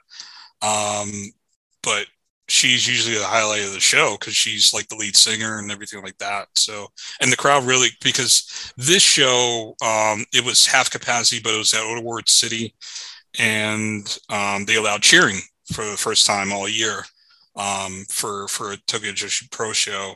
And I really got to find out who's over and who's not. And um, Miyu Watanabe's over. Um, Thunder Rosa, surprisingly, she's really when she came back. She's done Tokyo Joshi Pro before, but she came back. She got a really good reaction, and was at points was more over than Yam- Yamashita, uh, which kind of surprised me. Um, Alex Windsor, she came out to crickets, but she won. She beat Maki Itoh. Makito is always over. Um, but I'll, I'll it's interesting to see what Alex Windsor does. Um, she's a good. She's good. It was first. First, I think I saw her a couple times before, but it was really the first time I saw her in an extended, extended match, and she was she was decent here. Um, other than that, uh, it's a passable show, I would say. Um, like Magical Sugar Rabbits versus Saki Akai and Yuki Arai was was okay. Um, other than that, um, you know, Tokyo Joshi Pro. I I dip I helicopter in from time to time, not you know just to give it a shot, and it doesn't meet my expectations, but other people other people love it. So, um, yeah. But Oh, you, you, you meant to. Uh, you're you're blanking on Shoko Nakajima. That's what yes, on. yes, Shoko, Shoko Nakajima. Yeah, I do. I, I do like Shoko. So like, maybe I'll give the main event a chance. Maybe I, I'll, I'll see, but I'll, I'll take your word that Rika has gotten a little bit better. So if I'm looking at this, then like, I'll probably look at the Miyu Watanabe match, Miyu, uh, uh, Miyu uh, Yamashita versus Thunder Rosa, and I'll try the main event probably. But that's about it. I'm, I'm, I'm the same way with Tokyo Joshi Pro. I've said it that Miyu is like the only like really really good wrestler on the roster. I do like I do like Yuka. I do like Yuka, and uh, I think Mizuki has gotten better, and I do like Shoko. But I've always like Miyu is just far and away the best wrestler there, to the point where it's always like super glaring. So like, but but I'm always open to like the wrestlers on the roster improving. Like I want them to improve. Yeah, yeah. And if you don't, if you don't want to waste your time, like for the listeners out there, um, Miyu Watanabe and Thunder Rosa was on AEW Dark um, this week, along with the Pack and um, Shoto Mino, Mino match. So if you want to see the match from the show I was talking about, you could watch it there. Can I ask you guys, Miyu Yamashita. I've seen her a little bit, and I don't remember if I talked about this or not, but I saw her have a dark match at the AEW show here in LA, and I just I don't know. Maybe she was off there, but I really did not see it. Like, um, especially because people really push like her kicks and they look great and all this, and just live in the building, um, it just they came across really soft and a little sloppy. Like, I don't know. Is is like am I am I wrong to think that like the kicking thing is her thing? Because I feel like that's what I feel like It- people it- say. it is, it is it is her thing. That probably was just an off night. Like I've seen her, but she's her, her stuff usually. I, I, JML, I don't know if he's going to agree with me as much. Her stuff usually looks pretty thorough and, and smooth. Yeah, yeah. It might have just been a bad, bad night. Yeah, Um, it might have been a bad night, and she was in, you know, in in LA, like flying out to fucking California randomly. you, you, don't know. you know, and you know how like the perception is Americans don't want to hit hard. So yeah, that's true. you, could- you, you over you over you overcompensate and maybe like go a little bit too far in the other direction. Like I, there could it could have been a couple a couple of things, but Miyu is yeah I I, I Okay. do think the world of her. She there, there's a reason why when we did the pandemic uh top fifty, I'm pretty sure she was on my list. Yeah, for sure, for sure. Um, all right, Stardom. Let's uh let's finally get to the uh get to the this the main event here that we were supposed to be talking about uh from the beginning, I guess. Um I finally found like some uh, translation stuff, so maybe I got some background here, but I think uh, I'll lean on you guys a little bit to get a little bit more background. Um, it's the Midsummer Champions, right? Is that the name of the show? Yeah. Yep. And um, I don't know. I guess we just start out. Open it up. There's a dark match. I don't know if the dark match was available on Stardom World or something, but I didn't see it. I didn't see it. Um, Yeah, I wasn't on the show. okay. Um, and then the first match is Hanan versus Waka Takayumi. Tsukiyama. Yeah. Sukiyama. Um, Yeah. That's completely off. I don't know how I how I butchered it that bad. Um, this match really did very little for me. Um, but uh, yeah, I don't know. What do you guys think? Feel free thought to. this- Uh, Man, I didn't think it was right. I thought it was, I thought it was, I thought it was fun though. Uh, I thought I think Hanan is she keeps she keeps improving and and if you're not watching whole Stardom shows and you're kind of like just not seeing her develop development because you're not getting like a bunch of super prominent spots, but I think that she's definitely improved a lot over over the last year and Sukiyama is a good older wrestler to put to put her in to put her in there with. And I thought I thought this was I thought this was fine. I didn't think that this uh you know didn't do didn't do a ton for me, but I did leave away like kind of impressed with uh with Hanan. I don't know. Um, with Hanan, I think she's really um, held it down for the future Stardom title. Uh, with these, with these, basically, she's stuck in the opener. She's done a really good job ever since she won the belt in December. Um, it was a, it was a good, it was okay match because uh, the storyline was that um, Waka, it's she has not won a match in Stardom yet and there was a couple of times she they got the crowd to bite on her finishes. Um, you know, I think the crowd's really getting behind her. Mm. Um, we won't. I don't, do you want me to mention the the blackface incident that happened before the night before, or please. I do. uh, so the night before they had uh, their New Blood show. Uh, it's basically like their uh, their version of Lion's Break, um, where they bring in like outside wrestlers, and they're basically young wrestlers. And for Waka, she faced um, Ram Kaicho.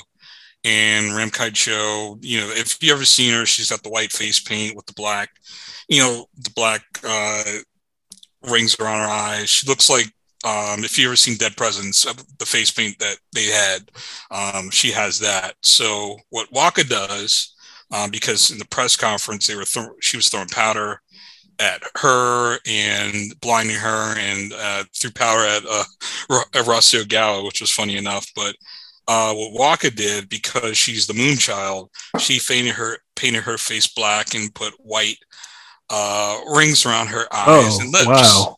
And it really looked bad. So, so basically, basically it kind of horrified a lot of the English speaking um, Stardom fans on when it happened live. But uh, the next night, she goes out and has this this match with Hanan, and it's basically the best match of her life um, because she's not really the best best not really one of the best workers she's probably at the bottom in terms of of workers in stardom but She's um, probably like oh down like probably like down there with uh with Kashima, right? Uh, yeah, but even with Saki Kashima, she's she's it's there's a charm to her. Um, Yeah. So and I and she's a lot more over with the the Japanese audience than she has with the with the English speaking audience. But she's booked like a like a, like a jobber. So, um, but yeah, with Waka, she's not.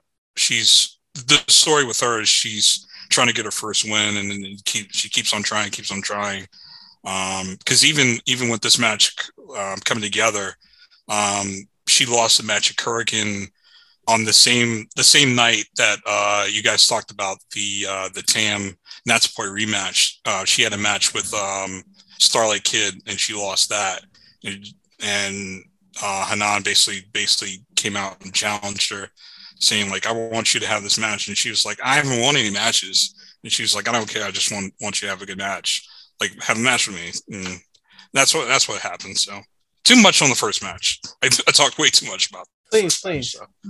I, I'm- I appreciate it for sure. Um, and you mentioned uh, Saki Kashima. I wanted to ask you some questions about her when we get to that match in a second, actually. Um, uh, following this up, the next match is a tag team match. This one was a little bit. Um, I guess I maybe have some questions here, or just want to figure out what the fuck was going on. Um, we got God's Eye, which I guess is the Syuri's new unit, right? Um, uh, Amy, Syuri, and Mirai. Sure, I guess maybe. Um, did Mirai was the one who came from Donna Del Mondo with Syuri to start this new faction, correct? Mhm. Yes. Okay, and then Queen's Quest, uh, Miyu Amashi, uh, Amasaki and Utami Hayashishita.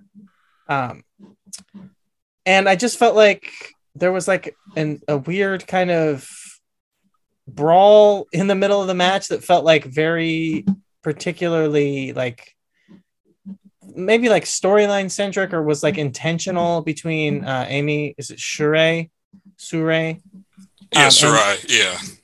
and uh Utami that felt like very heated and felt like it was something like it was intentional like there's something behind that um I really liked it because it definitely added a lot of depth to the story and made it feel like there was something going on there but I'm not familiar and didn't follow it uh, Jay what uh what what am, am I missing something there or was it just like that the match was that they, those two just have good chemistry and, and kick each other's asses or is there more story to that Uh, the more story to it, I mean, they do have good chemistry, but the story to it is that they want to be the number one power fighter, whatever. That's that's what they call the like the power wrestlers, and sure they just came out with a skit yesterday because I don't know if you guys know. Um, next week they're having another another two back to back cards. This one called Stardom and Showcase.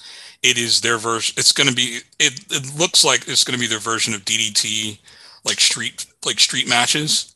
Um, but for for this one in particular, they did a skit on. They put a video out on social media. Um, basically, her her and Utami getting into it, saying they were the number one power fighter, and then all of a sudden, um, was it MaiKa? MaiKa came up and said, "Hey, what's going on?" And they they said like, "Well, we're we're trying to see who's the number one power fighter," and she's like, "Well, I'm the number one power fighter." And they just go into it, and then then uh, uh, Big Sai Saida, she comes in and she she chops everybody and rips her shirt off. Um, she had stuff on under it, but um, she she said she's num- number one power fighter. So they have a uh, a match called Power and Tower, where it's a three way tag match. Um, it's going to be Saida and Ami versus Lady C and Utami, and I think uh, MaiKa and Himeka. Um, so they basically put all the bigger wrestlers in one match. So that's that's Uh, why. So doing a monster mash uh, three way tag. Okay. Yeah, yeah. That makes sense. Okay, so that was the point. There was supposed to be like two, like a beefy badass fight, and they couldn't be contained in the confines of this tag team wrestling match. That these two just wanted to fuck each other up, which makes sense, I guess. It, it definitely, uh, it definitely came across, even not knowing. I didn't know. This kind of led me down a path, basically trying to figure this out, looking up the um, translations and all of this stuff, down a path of finding out about uh, Utami's history on like a reality TV show um and how the show was like really popular in Japan and I don't know if we've talked about this before but I I didn't remember this. Yeah, so when she got brought in and started in stardom, um, a lot of people uh, knew her because she's um, like her her dad was like a nickname Big Daddy, and it was a Yeah. reality show where I forgot how many kids he's got. Like, it, I think it was like Uh, 9 kids. yeah, yeah, it's like it was like the Japanese equivalent of like Kate plus eight and stuff like that. So Yeah. um, so she was she was uh, pretty popular. And I remember her first match. It was ironically it was with Jungle Kyona. They, it sold out, so that's why it was kind of important to to her to be signed. And I mean, now she's more popular just being a wrestler, but before, yeah, like she was known as like one of one of Big Daddy's kids. So Right. um, She's kind of like the Miz of Stardom. better worker, I'd say. I, I'd say for sure, yeah. Uh, that was just that meant to much of a better but- work. That much of a better worker. I'm sure. Sure. like Yeah, I I I'm, I know a lot of people like Miz, and he's he's I, I, I have no problem against it. It's just I I don't I don't I'd hmm. rather watch Utami than him. Like Well, you just, for- just, just to check, just to check, just to check. Yeah, you forget JML that uh, when Quentin really cut his teeth on the wrestling online landscape as part of the Miz Defense Force. He was he was part of the group of people who said Miz was the goat. You know, I don't. I don't remember that. that. I don't remember this No. part of the story at all. It was more Trask. It was it was that was Trask was definitely the spearhead of the the Miz uh, the Miz lover brigade. I I think. I Um, think Miz was on the top 15 2016. I'm pretty sure. Sure, Uh, yeah, that was. a I'm, I'm pretty sure. I, Yeah. yeah. pretty sure I had Miz on there. But uh, Yeah, yeah. Um, Quentin, did you want to talk about this match? oh no, I thought. It was, I, Because neither of us have actually.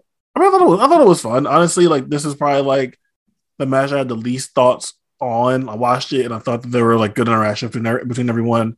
I would. I think Mirai and uh, Utami could have like a re- could have like really really good chemistry. Um, eventually, and I would love to see them in bigger programs and spots with each other. But otherwise, I didn't have I didn't have much to say about this match. Like it was there, it happened, but it wasn't like the most fun thing or wasn't the most like notable thing for me. Yeah. You talk about the most fun thing. This next match is one of those matches that's like more fun than it is good. Yep. Um, but that's fine. You know, sometimes you need that on the card. Um, I was hoping, I was expecting and hoping for something better, but realistically, you get what you get here. Uh, Oedo Tai of uh, Fukigen Death, Rina, uh, Ruka, and Saki Kashima versus the Stars team of Hazuki, uh, Hazuki Koguma, Mayu Iwatani, and Saya. Is it Ida? Ida? Either Ida, Um, yeah, Ida, Ida. Uh, the I guess the si- giant Saya, the one that people big uh, side, besmirch in our Big Slack side, chat. good big side, side. Yeah. good Saya. we, can- we can call it good Saya. Hey, hey, hey, hey, hey! Nah, I cannot. I can't go with good Saya. I, I, Unfortunately, I, I, I like Saya. I like Saya Kamitani, but people would Yeah. uh, our friends our friends call her good Saya. okay, that's fair. Um, but uh, yeah, um, I did want to ask. Okay, number one, Rena comes out, and I've heard people say that Rossy and Stardom in general like to just take wrestlers and basically give them other people's gimmicks, looks, their whole thing. Rena came out, and I was just like completely like thinking like, are they, was she supposed to be Bea Priestley? Like she looks like she's supposed to be Bea Priestley. Like they gave her her entire kind of thing. Um, so I wasn't sure if that was like just me. Um, and then the question I wanted to ask Jay, and maybe Quentin, you know this, but just wanted to ask Jay: Is there a reason why? Uh, is it known why Saki Kashima took like five years off in the middle of her career? I don't I don't remember. I do I off the top of my head I don't know. Maybe it was for kickboxing. I don't know. No, I'm I'm you know I'm thinking of Risa Arisa Shiki. Yeah, I don't Okay. know. Yeah, I gotta look it's, at- just, it's just it's just interesting because compared to all the other women, like she's older, she's been wrestling longer than a lot of other girls in stardom, but obviously it doesn't show because she like didn't wrestle for like five years in the middle of her career, basically. Um, so it's just like, oh, that's interesting, like because she doesn't really stand out as being a veteran or being older than all the other girls, but then you've got like on her team Rena, who's like 15 years old and been wrestling for like you know three years or whatever. Um and uh and she doesn't look that much out of place right next to her. So you would think the veteran like saki kashima has been wrestling as long as mayu iwatani. Now mayu is amazing but like that's crazy to think about when you compare them because Kashima doesn't look like she's anywhere near that level, you know. So that's why I was like, "Huh, that's odd." And then I looked into it, and I was like, "Oh, she just didn't wrestle for like five years." I don't know. So I was just wondering what the deal was there.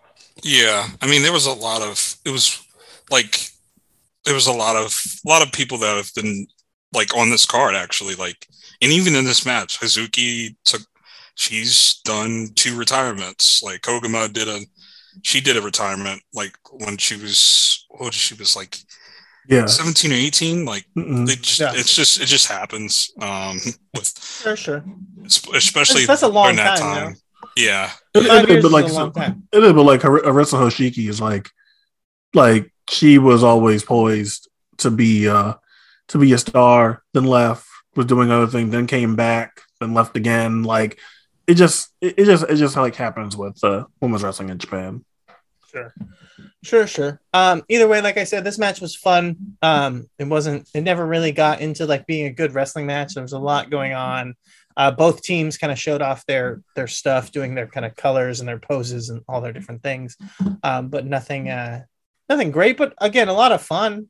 And like I'm not I don't I don't hate it. I love stuff like this, but uh, you know, not a like a great wrestling match, but I don't know. What do you guys think? I thought it was super fun. Um, my main takeaway was how much I loved uh, the Koguma and Fukigen Death uh, Yes. stuff. I thought I thought that was really cute and fun, and I love and I love that. Uh, I think Koguma rules, and I would like to see her do more stuff. But I get it; she's not like a main a main priority right now, but she's always a bright spot for any type of match that she's in. I thought this was super fun. All right, cool. Um, Jay, what'd you think? Uh, same. Um, Yeah. to get back to your point with the arena, like as Bea Priestley, like it had me thinking because um, it's funny because it'll, it'll translate to the next match. Um, I didn't think that, but when she got on the mic, and I guess I'm spoiling it if you haven't watched it. After after the next match, she reminded me of Hana, and it was weird because like Okay. her voice and her diction just sounded straight like Hana Kimura. I know she um, she was basically like her understudy before she passed, so it kind of freaked me out because I wasn't I wasn't paying attention. Um, but we'll get to we'll get to the match, but we'll get to the match when when we talk about it. But yeah, that's that's what it reminded me of. But the dark lipstick and stuff, yeah, I guess I guess she it's like the the- hair, yeah, the hair is the same, the makeup is the same, the gear is similar. I was just like, yeah, you know, and honestly, not even like Bea when she was in Stardom, but like Bea right now is Blair Davenport. You know, like a little bit more. Um, either way, the next match is, I think, the match we're talking about here: uh, Momo Kogo versus Azumi. Um, I love these high speed title matches, but uh, I don't know, Quentin. I feel like uh, I've been hogging up the show. What do you have to uh, What do you have to say about this? This is good. I feel like this is probably on like the lesser, uh, lesser end of the recent high speed title matches that we that we have been getting that have been like probably like the most some of the most noteworthy worthy stuff in Stardom this year. This is still good, and I think that anything with involving Azumi has a really really high floor because she is great and is someone that's going to be like the future of this uh, the future of this company one day if she stay if she stays with Stardom. But I thought I thought this was great. I thought Momo Kogo, well, I thought she was great in it. Momo Kogo had a, a few sloppy moments, and they tried the best to cover up for it, but she wasn't exactly great and maybe not ready for this spot. Or could have been an off night. I don't think she's usually as sloppy as she was here, but I still I still enjoyed it. Uh, and for sure on the lesser end of uh the, of the high speed stuff that we've been getting lately. Sure, I could definitely see when you compare it that way, but I do think, and we'll talk about the post match that Jay has already spoiled, so I don't feel bad for bringing it up uh, before we get to it. Unfortunately, this is just on you, Jay, not me. I am I have good manners and I'm a good boy. Um, that uh, when Rena talked about uh, when Rena talked about that everyone in the high speed title is all, all they ever talk about is Natsupoi Azumi and uh, Koguma. Um, that like this was kind of the thing that really I think maybe stands out for when you're talking about how good Azumi is, is that Momo Kogo here is not like someone who's like on that level of those three, but she was able to have like a pretty close to that level and get her into the zone where it was like this is a you know this definitely resembled those other high speed title matches if it wasn't as good. So again, Azumi really good at this style and able to do it with basically anyone. It seems we'll see. Hopefully, she's able to continue to have a have good high speed title matches, and maybe her and Rena can do something here. But Jay, feel free. The floor is yours. Talk about the match and explain the back the after match stuff that you were hinting at earlier. Okay, so with the high speed match, I, I agree with you guys. I, I really liked it. It was a couple of spots. Um, I thought they were really creative, like uh, when Azumi got on the top on, the turnbuckle and turned around, and Momo Kogo did the six one nine kicker on off off the turnbuckle. I thought that was thought that was pretty cool. Um, but other than that, um, you know, when I saw Momo Kogo, she had a match with Hanan a couple of months ago for the future the future Stardom title. I I was kind of impressed. I was like, oh, you know, she could she could be a, a good a good solid mid carder. Um, and she's just I like the progression she's coming coming through. Um, you know, she needs to work more. You know, she's working on every show, but um, I think with it's it, it's it's I think um, even though it's not at the at the the caliber that Azumi has, has been doing with the other high speed speed matches, I think this this worked fine, and um, it's just they tried a lot of different stuff that that that I appreciate. Like like I like when people try stuff. I might it might not land, but um, I, I always give I always uh, like like people trying. Um, but you know, Zumi, I've I've said it before. Um, if she sticks around next two years, she's going to be the best women's wrestler on the planet. I, I truly believe that. Um, but you know, when Zumi won, and after the match, out of nowhere, Rena comes out and the double stomps her. as soon as the bell, as soon as she the bell rings and she's trying to hold, the, she's trying to trying to get up. There's Rena coming off the top rope with a double stomp, um, and in that, in I was just like, what what the hell? And then I look up and and like I said before, when she started talking, it sounded like Hana Kimura, which kind of freaked me out because it was this, it was like same tone, same diction. Um, because before she has maybe maybe her voice changed overnight, whatever, but I never never heard her like sound like this. Um, and I think she's, I don't know, I don't think she'll win the high speed title coming up, but um, I think she's going to be poised to be next couple of years be one of the stars. You know, pardon the pun, in stardom. I think they're setting up Rena to do a lot of big things, and this is going to be a big moment for her with this uh, high speed match.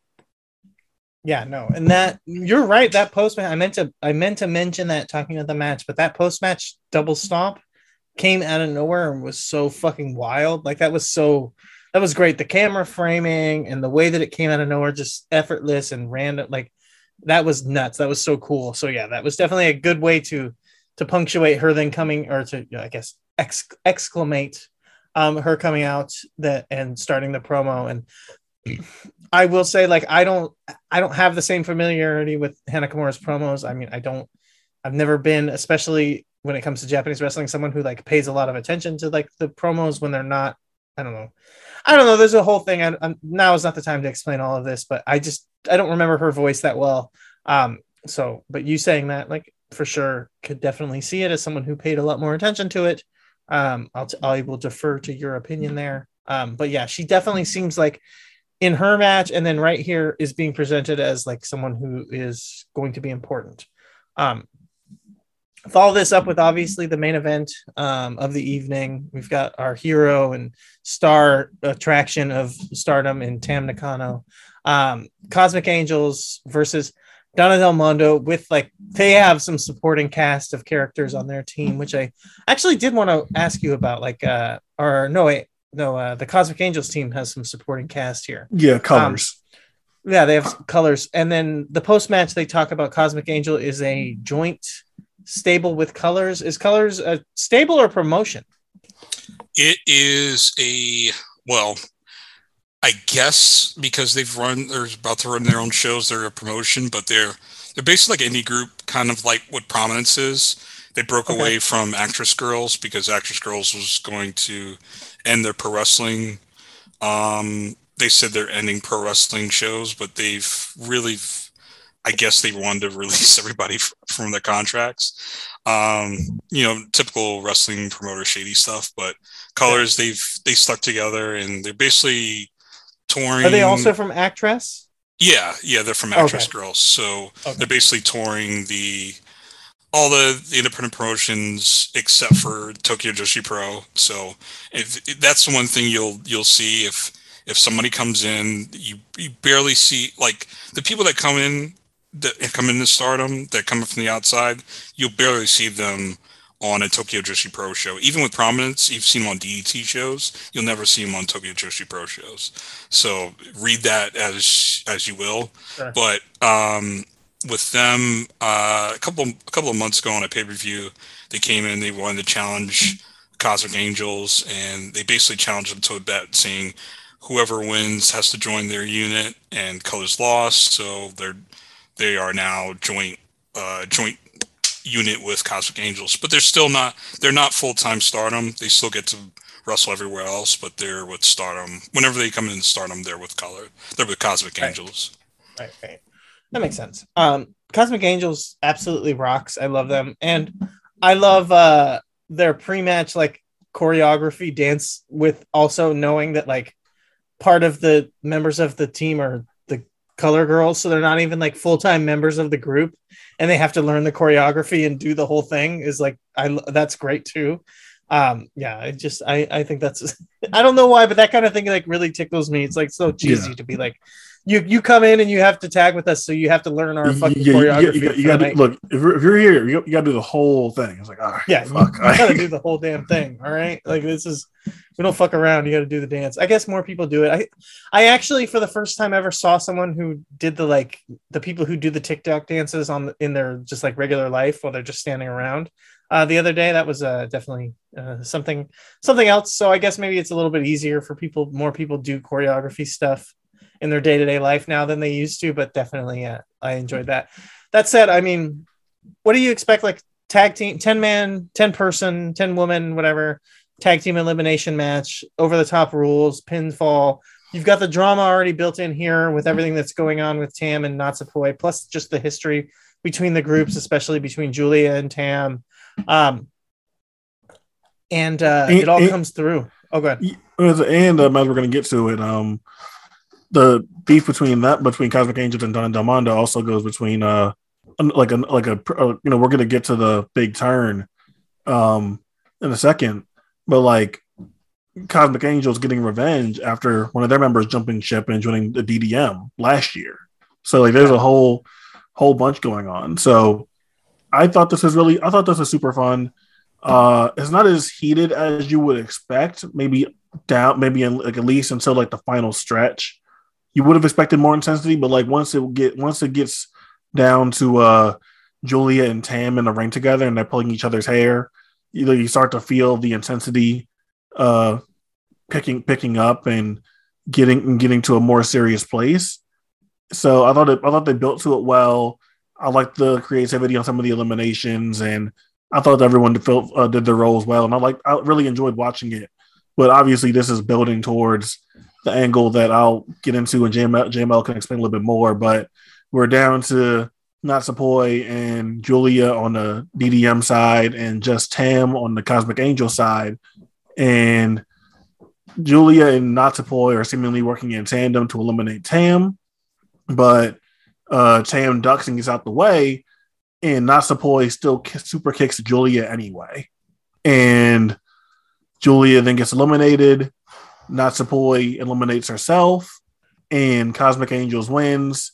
And Natsupoi uh, is now leaving DDM to join Cosmic Angels. I did not know about this angle. I did not expect it. It genuinely shocked me.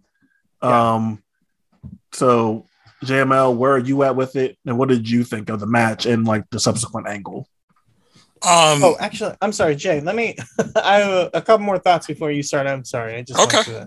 Because I want, I do want you to close it out, especially because you can explain stuff and, and get into that a little bit better. Um, just from the match, I wanted to talk about, especially um, Julia, and this was another spot where you saw it, where Julia as you know the ace, as the the standard bearer, comes out and just I mean, you can say that it's like a self-perpetuating thing, but it just it is what it is. Like I understand people who have their negative opinions towards Julia. Me and Quentin have talked about this in the past already, but like when she's in here with Saki as like the the the representative from colors from an outside person, right?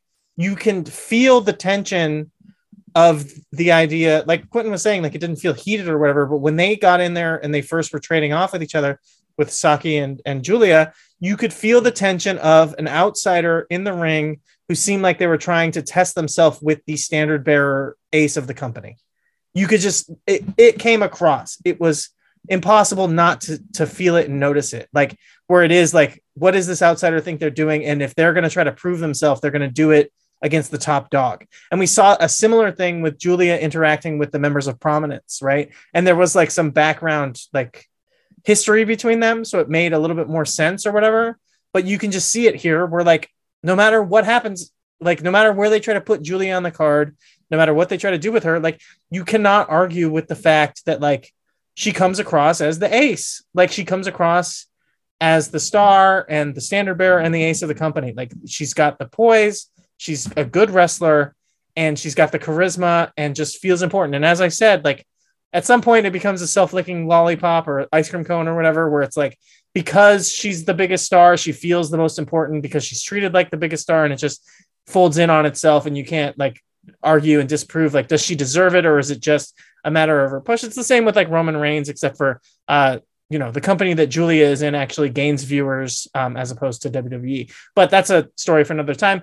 Um when you're a needle mover you have to like actually uh, move the needle up not down um, that said, the other person who really stood out in here, um, that you know, other than the people that should, was uh MaiKa. MaiKa, when you talked about like the power fighter, like tag team, whatever that they're gonna do, MaiKa was like felt like she should definitely be in that when it came in here. Like she stood out as the power fighter. She stood out as the power wrestler, whooping ass, super aggressive. So much so that the way that she eliminated, I felt was a little bit cheap. Like she should have gotten eliminated a little bit better, but her big power run, running through multiple people, getting multiple eliminations in a row, and then getting eliminated did set up the final four, which was obviously the story of the match. So it did kind of make sense the way they were setting it up. I just think that they they could have done a little bit more on her elimination. Um, that said, Jay, give your thoughts and, and feel free to uh, to you know give us the post match as well. Okay, so um, take you back a little bit further. This was supposed to be a 12 person tag um, with Thekla, but we thought because Thekla's injured, we thought that it would be her return. It is not. Um, hopefully, she comes back in the five star Grand Prix. She's slotted, like in the schedule, she's slotted with uh, throughout the, the whole tour, but we don't know. I don't know what her her uh, her injury is. Um, I'm part of me thinks she's got a concussion and they're just holding her off because of that. I don't know, but um, I just don't want to really speculate on it. But I kind of did, but whatever. Um, so you will it down to 10, 10 person tag. I, I I know some people are complaining that there's too many elimination tags on these pay per views, but I like them. Um, they're remin- they're sort of reminiscent. They get reminiscent a little bit of the, the Dragon Gate um, elimination tags, and I think because of the Milano influence, um, they're they they have a place on them, and they they do really well. I liked the match, and I was I'm like you, Quentin. I was completely shocked by it just because of what happened the last two weeks with the Natsupoi and, and, and Tam mini feud that's gone on, and the backstory of of with Natsupoi and Tam going back to actress girls. Um, I don't. I was I was really shocked that she would join Cosmic Angels to the point where I thought like maybe this is maybe this is a ruse and she turns up maybe a plot to poison Cosmic Angels because you mentioned with, with my Mai Sakurai defecting from Cosmic Angels to DDM that happened this year. So you have Oh, that. oh, was oh was this year? Okay. It, it was this year. That happened this year. Like it's so much has happened in terms of the units going on. Like even going to the top where Julia introduced Ma- Mirai and Thekla, and that was against DDM at the one of the first um, first arm shows. And you know Thekla, you know, basically with that that spider that spider spear move that basically went viral on on online. Um, it was against Tam, and you know Tam you know, basically after the match, Cosmic Angels looked like they just got bull- bulldozed, and and you know, with Mai defecting from Cosmic Angels, it's kind of like uh, Donna Del Mondo was just running over Cosmic Angels, and now they finally got one up with with Natsupoi. You know, Natsupoi in the post match saying that she's uh, she wasn't she was going to be the pet of the pet of Don Don Demondo. You know, and um, you know, you know how you guys watch Dragon Gate and every- everybody there, there's got to be somebody who takes the pinfall or the lost post in in the unit. And but the weird thing about it is Natsupoi wasn't that. It was more like Mai Sakurai Thekla Yeah. and Don Mundo, But you know, before before they came, you know, Natsupoi was kind of that. But Natsupoi has really kind of broken through in the last last year and a half in terms of Mhm. being a really good worker, but like just or not just a worker, but just connecting with the crowd and you know, and um, she took a little time off early in the year because she was part of a stage play for Bushiroad. So in um there was I remember Dave Meltzer reporting the Observer that um you know um the Cinderella tournament um because a lot of Stardom fans knew that Unagi Sayaka was, getting a big push um, towards the later half of the last year, and that kind of got stopped because people thought she was going to get pushed to the to the finals of the grand of the Cinderella tournament. It wasn't. It was Natsupoi.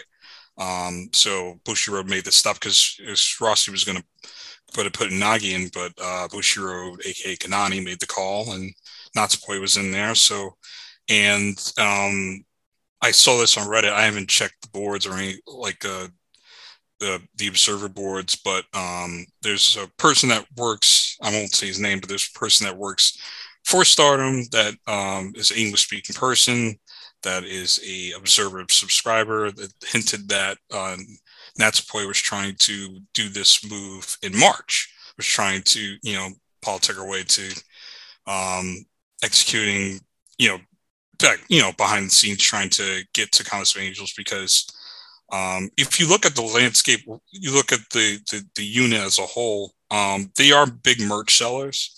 Um, I think the the cage match, you guys saw the cage match. You guys watched the, the whole cage match show? Or, Yeah. I, I, I saw it. Yeah. Well, when Mina Shirakawa fa- when Mina Oh. Shirakawa faced uh, Himeka, she had that uh, that headband with the, like the ja- like the, the Japanese rising sun symbol over it. Um, that instantly sold out. So you know she's a merch merch seller. Um, Tam is very popular, probably the most popular. Um, it's getting to the point she's the most popular wrestler on the roster among the Japanese Japanese fan base. And for Natsupoi, she kind of elevated to the number two or number three in Cosmic Angels because Unagi's getting basically pushed down a little bit.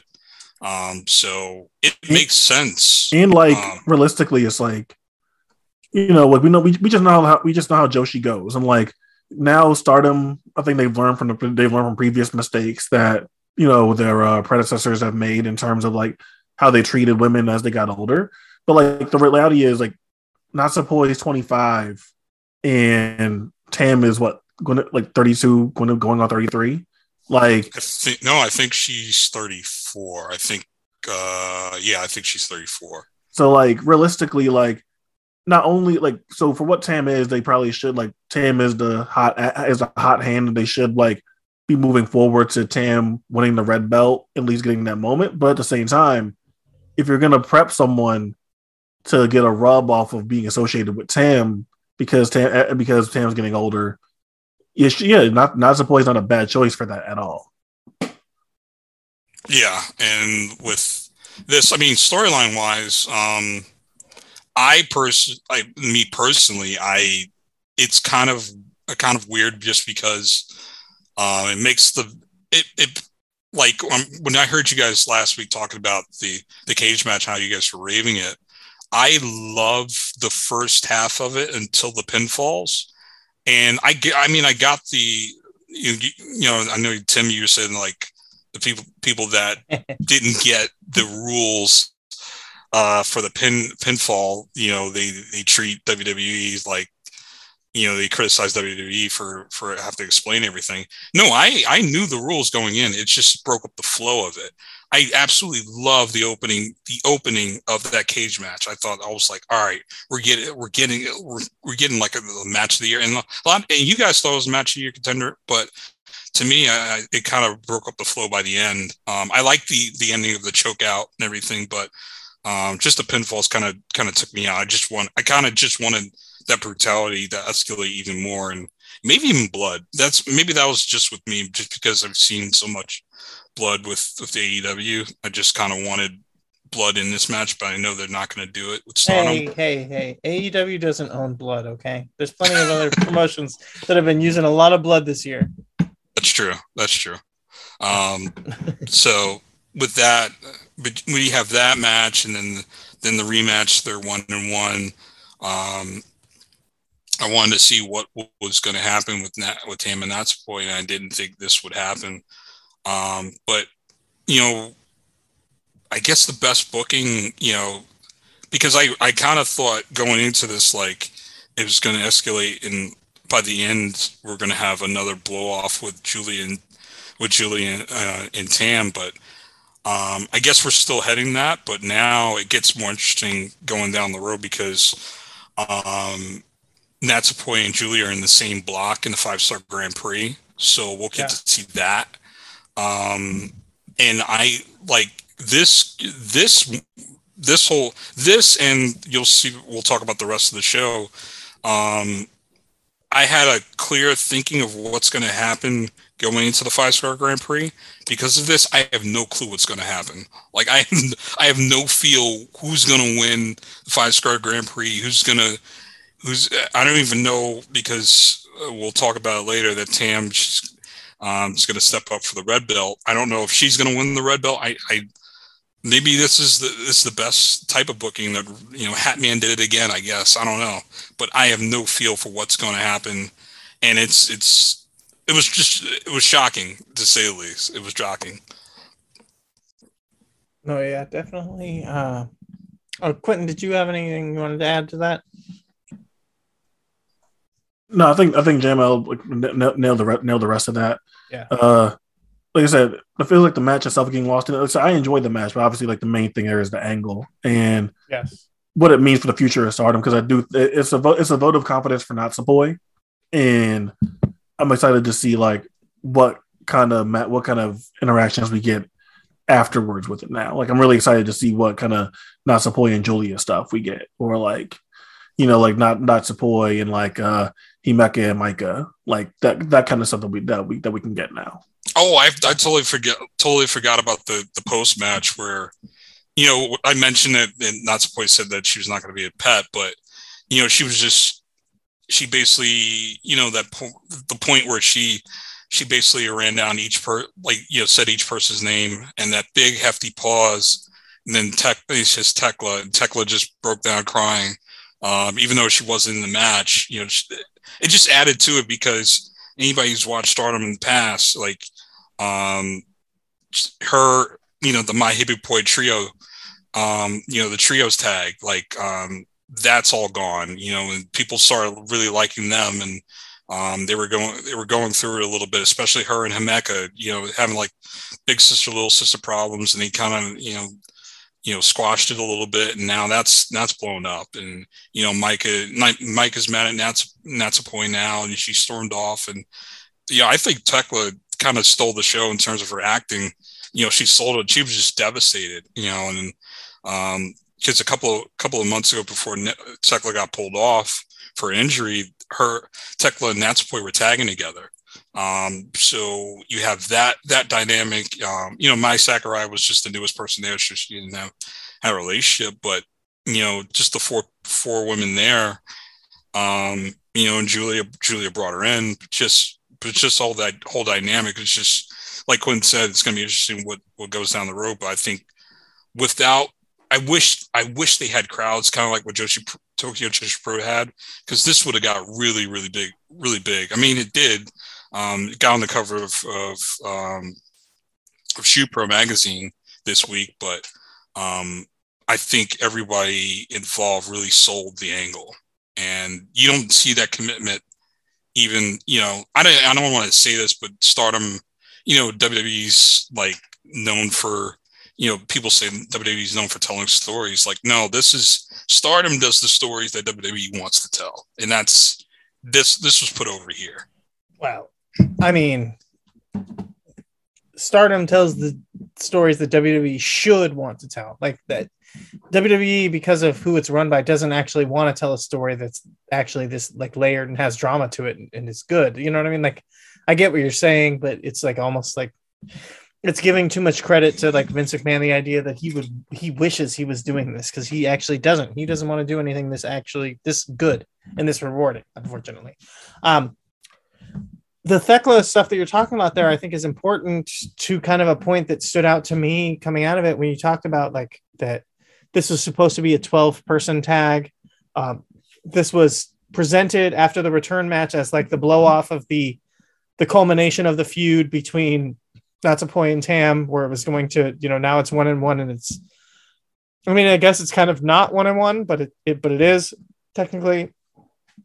Is that this match was supposed to be a big captain's you know fall unit versus unit match it seemed odd after the cage match the singles match and then they were going to you know they were going to finally do the final conflict and and really like blow off the feud in a unit a unit team kind of like elimination match with each other um uh, yeah, yeah, I agree. I know- think they sh- they should have did it.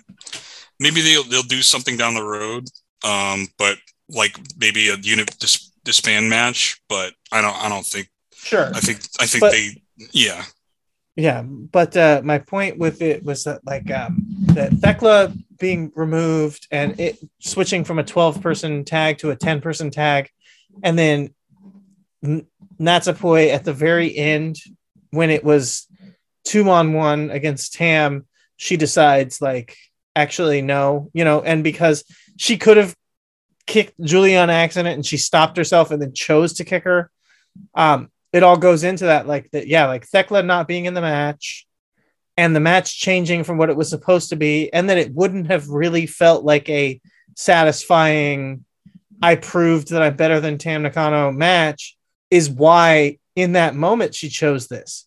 And that's why it's really interesting the way that Julia reacts to it because the translations that I saw was Julia was like all of that was fake. Like when we were together and the stuff that we were doing and, and the and the and the fight and the things that you were saying days before the match and all the buildup was fake because you were thinking about and wanting to do this. And I think it like really makes sense that in the moment Natsupoi made the decision and Julia's just not even she doesn't get it. She doesn't see it and realize that like Natsupoi didn't come into the match with this plan, but it just kind of it happened naturally, you know. And she saw like I'm not going to be able to prove that I'm better than Tam Nakano right now, and probably I won't be able to prove that I'm better than her at any time coming up. So what's better to do is that rather than like take a, a false victory, I should actually try to learn from her how to be as good as her and how to be better than her. Right. And that's why she now wants to be underneath her and have Cosmic Angels go to number one and all this stuff. So I really, really enjoyed the way that that story was set up and the finish and all of it. And especially even having Julia, Julia not understanding. And then now, like you said, teasing the fact that we can end up with Julia and Natsupoi and where that feud goes, because that's really where the story ends up like actually uh like producing something worthwhile is uh the feud between them two especially because julia like she's thick. She doesn't get it. She doesn't see like Natsupoi didn't plan this. It wasn't fake. She wasn't lying to you. She wasn't being deceivious. Like it was just a natural thing that happened in the moment. Um, either way, we've talked this match to death. That's why I said this was the real main event of the night. It was the most important thing to talk about. The fallout coming out of it is crazy. Um, we get to the Wonder of Stardom title match: Starlight Kid versus uh, Saya Kamitani. Um, I thought that Saya's leg selling here and and Starlight Kid's work of the leg was fucking phenomenal. Um, I thought that like yeah, like the the fighting from underneath from Saya was great here. This was like the perfect match to showcase how good Saya has gotten and how good she is at what you know this kind of situ- where she is with the with the Wonder of Stardom title, where she is like at this level in her career, um, proving I think still maybe I don't know like I feel like people still see her as shaky and not like at the level that she should be here, or at least she comes across somewhat like she's growing into it. But I feel like it's really like really cool to watch as she's growing into it. She's really telling that story super well. That she's like growing into a confidence and becoming a top level star.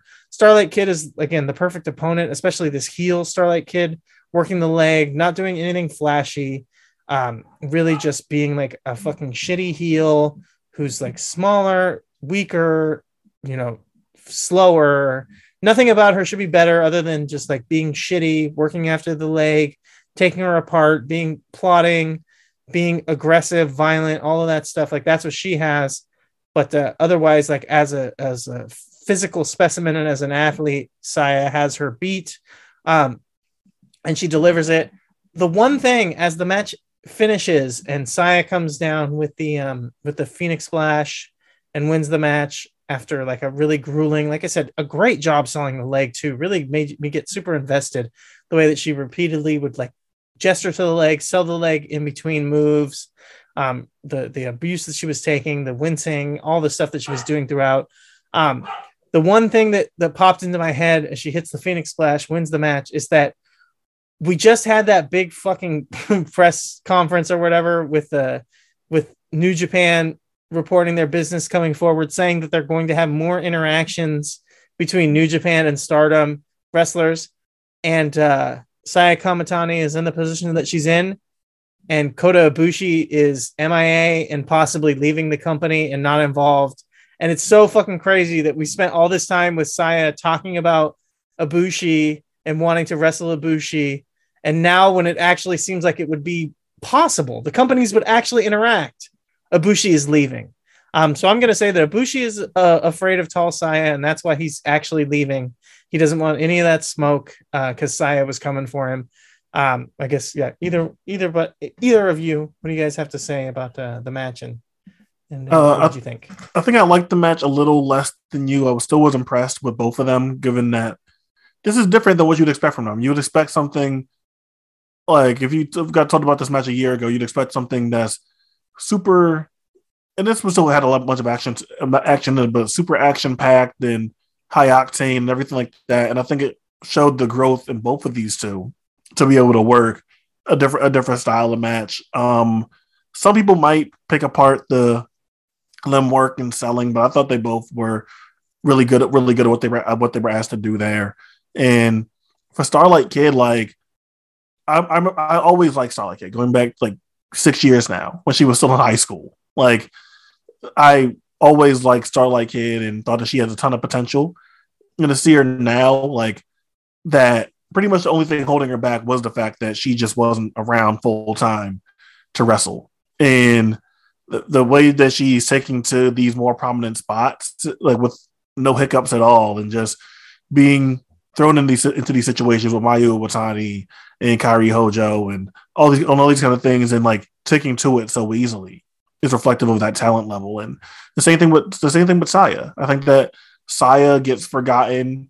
You know, she is not Utami, so she doesn't get the same kind of coverage or press, and people are like a bit shakier on her. But she's still super young too. She's still 25 and can keep and can keep getting better. So I thought this was a super encouraging and promising match between these two. Really good. I didn't think it was great, but I thought it showed a lot of potential and growth between these two.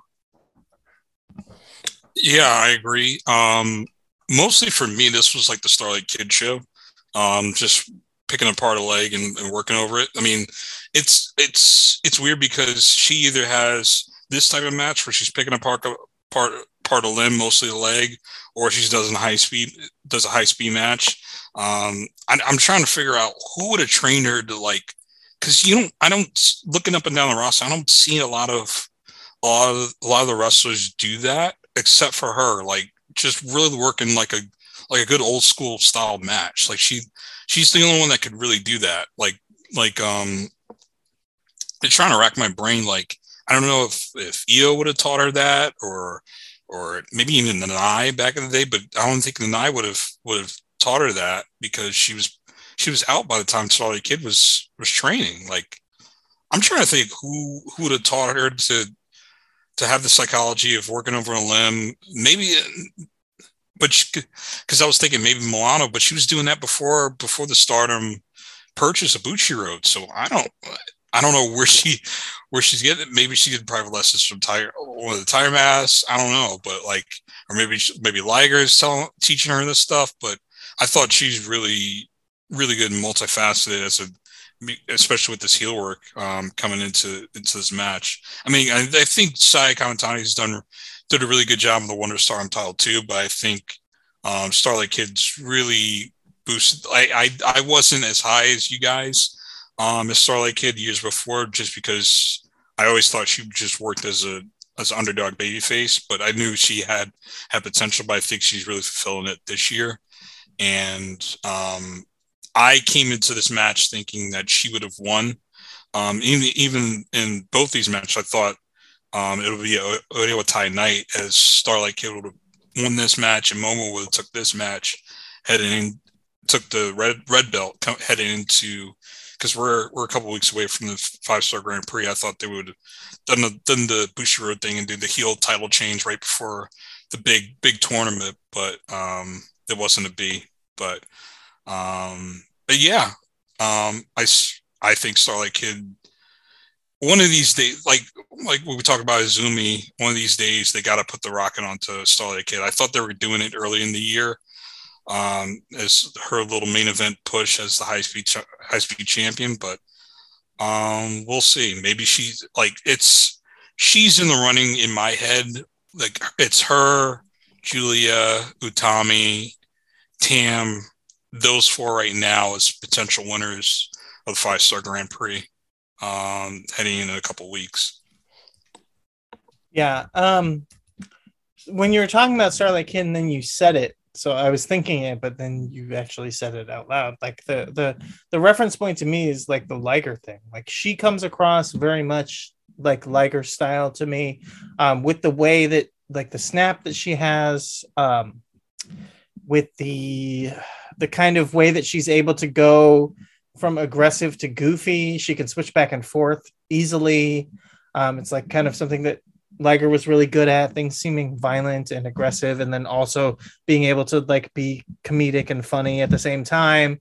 Obviously, there's like the working in the mask thing and the expressiveness while wearing a mask that she does really similar. I don't know if she's trained with Liger um, or if she's just like a student of Liger, but she really comes across um, to me very similar to Liger in that, in the in the limb work and the master on the mat kind of thing, while also being able to high fly and and and move in the high speed setting just as well as anybody around like really comes across to me like very similar to Liger. So as you were talking about all that and then you mentioned him, I was like, that's it to me. That that's what makes the most sense to me is very, very Liger-esque. Um I said the post match was really funny here. Um with uh just like everything that happened. You've got uh Sakai. Oh, I totally forgot. I totally forgot about the yeah the post match. Yeah, Go yeah. ahead.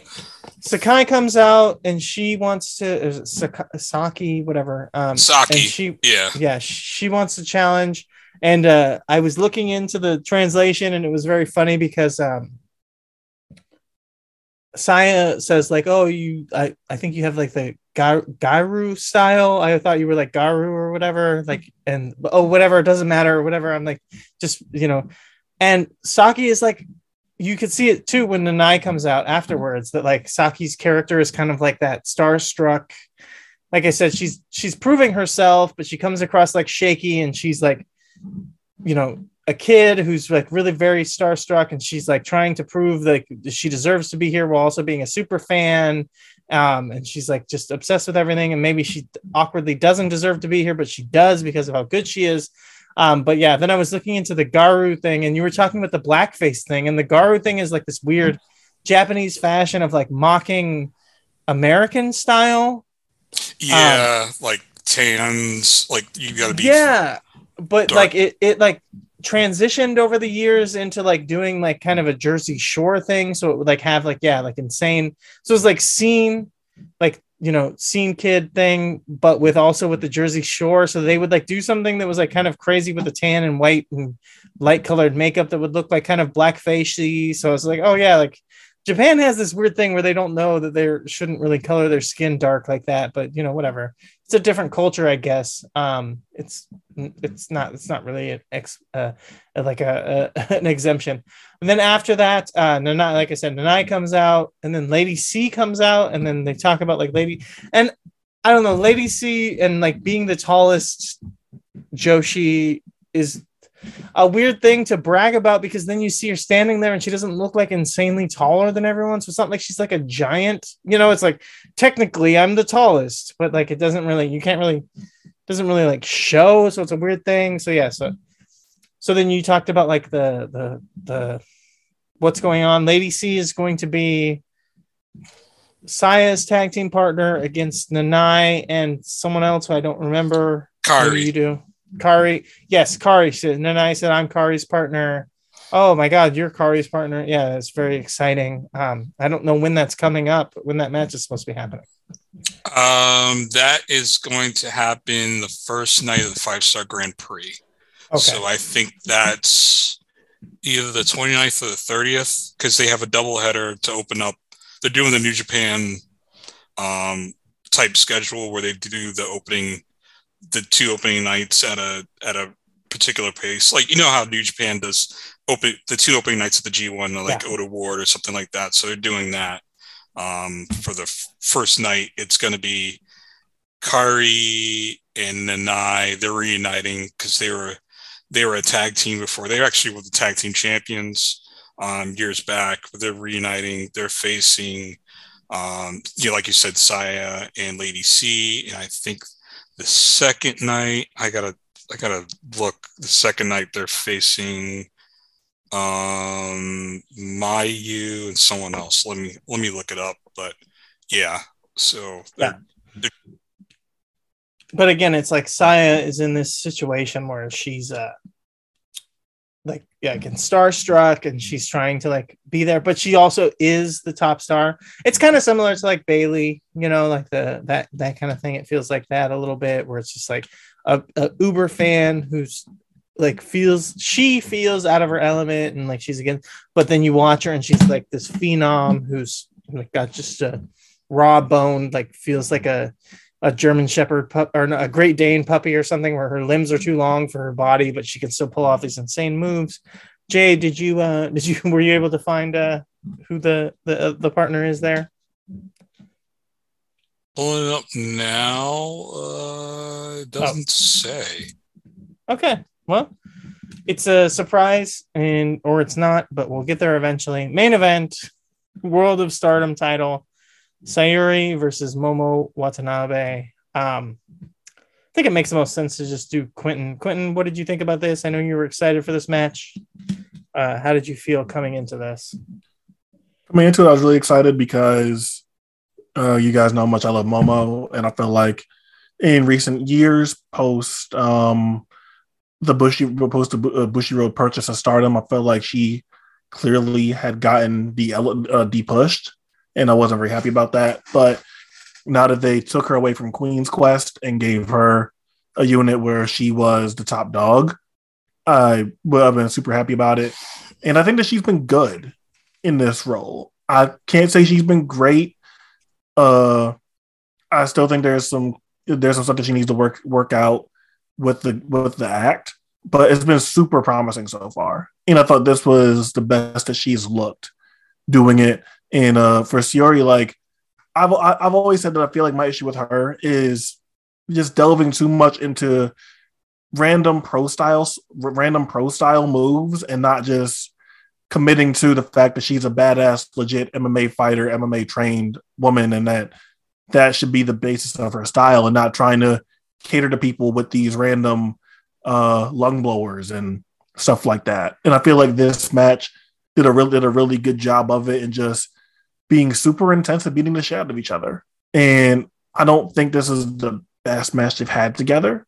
I feel like the one from either 2021 or 2020 was probably better, but I I like this a lot. It was probably um I probably I probably like this about as much as I like the uh Syuri versus uh versus Mirai title match that I thought that I, that I was super high on. And for my critiques of her, I feel like she I feel like Syuri's found found her uh found her footing with the with the title. I may not have been like the biggest like lover of the Utami stuff or Takumi Iroha stuff, but this year with uh with Julia, with Mayu, with Mirai, and here with uh Hiro Momo, I feel like Syuri's had a really, really strong reign this year. Yeah. Um really feels like like presented and comes across like the champion um but also still proving herself but in a really different way than the Saya thing. It's it's actually kind of nice having the two champions kind of have a similar story but in totally different ways because as you talked about there Syuri doesn't need to prove herself as legitimate she needs to prove herself as a wrestler and uh Saya is like a different thing. She needs to like she is the wrestler, but she needs to prove herself as like a legitimate star. You know, so it's like the the opposites of the thing of the kind of the vibe there, which is kind of cool. Like honestly, that's like a neat thing that doesn't feel like it was intentional, but it's like serendipitous. Um, and this was these two matches back to back was a great way of showing that where they're both going up against opponents who really suit them um, in their strong suits, but also uh, really like challenge them to to really overcome their weaknesses. And maybe Quentin, you don't agree that Saya overcame, but you do think that Syuri did. I I think both of them did knockout here on this. Um, I think Syuri's like everything that she did was phenomenal, but the like the selling I think was a big key point in here. Obviously, her offense looks great. Her offense always looks great. Um, she's insanely scary, violent, aggressive.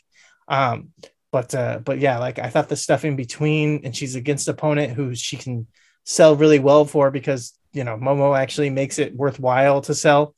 Um, but my I guess my biggest issue here was the Oedo Tai stuff. Um, there was like a little bit of Oedo Tai interaction that just felt so forced, fake, pointless, and stupid that I just could have done without. Like they got involved in the match, and you've got Ruaka on the outside just throwing some of the just weakest bullshit looking kicks and strikes and stuff, and it just, it just, it means so little, and I don't blame them for not like laying it in or making it look good, but like it means so little and it seems so pointless that it's just like just don't fucking do it. Just let the match be the match.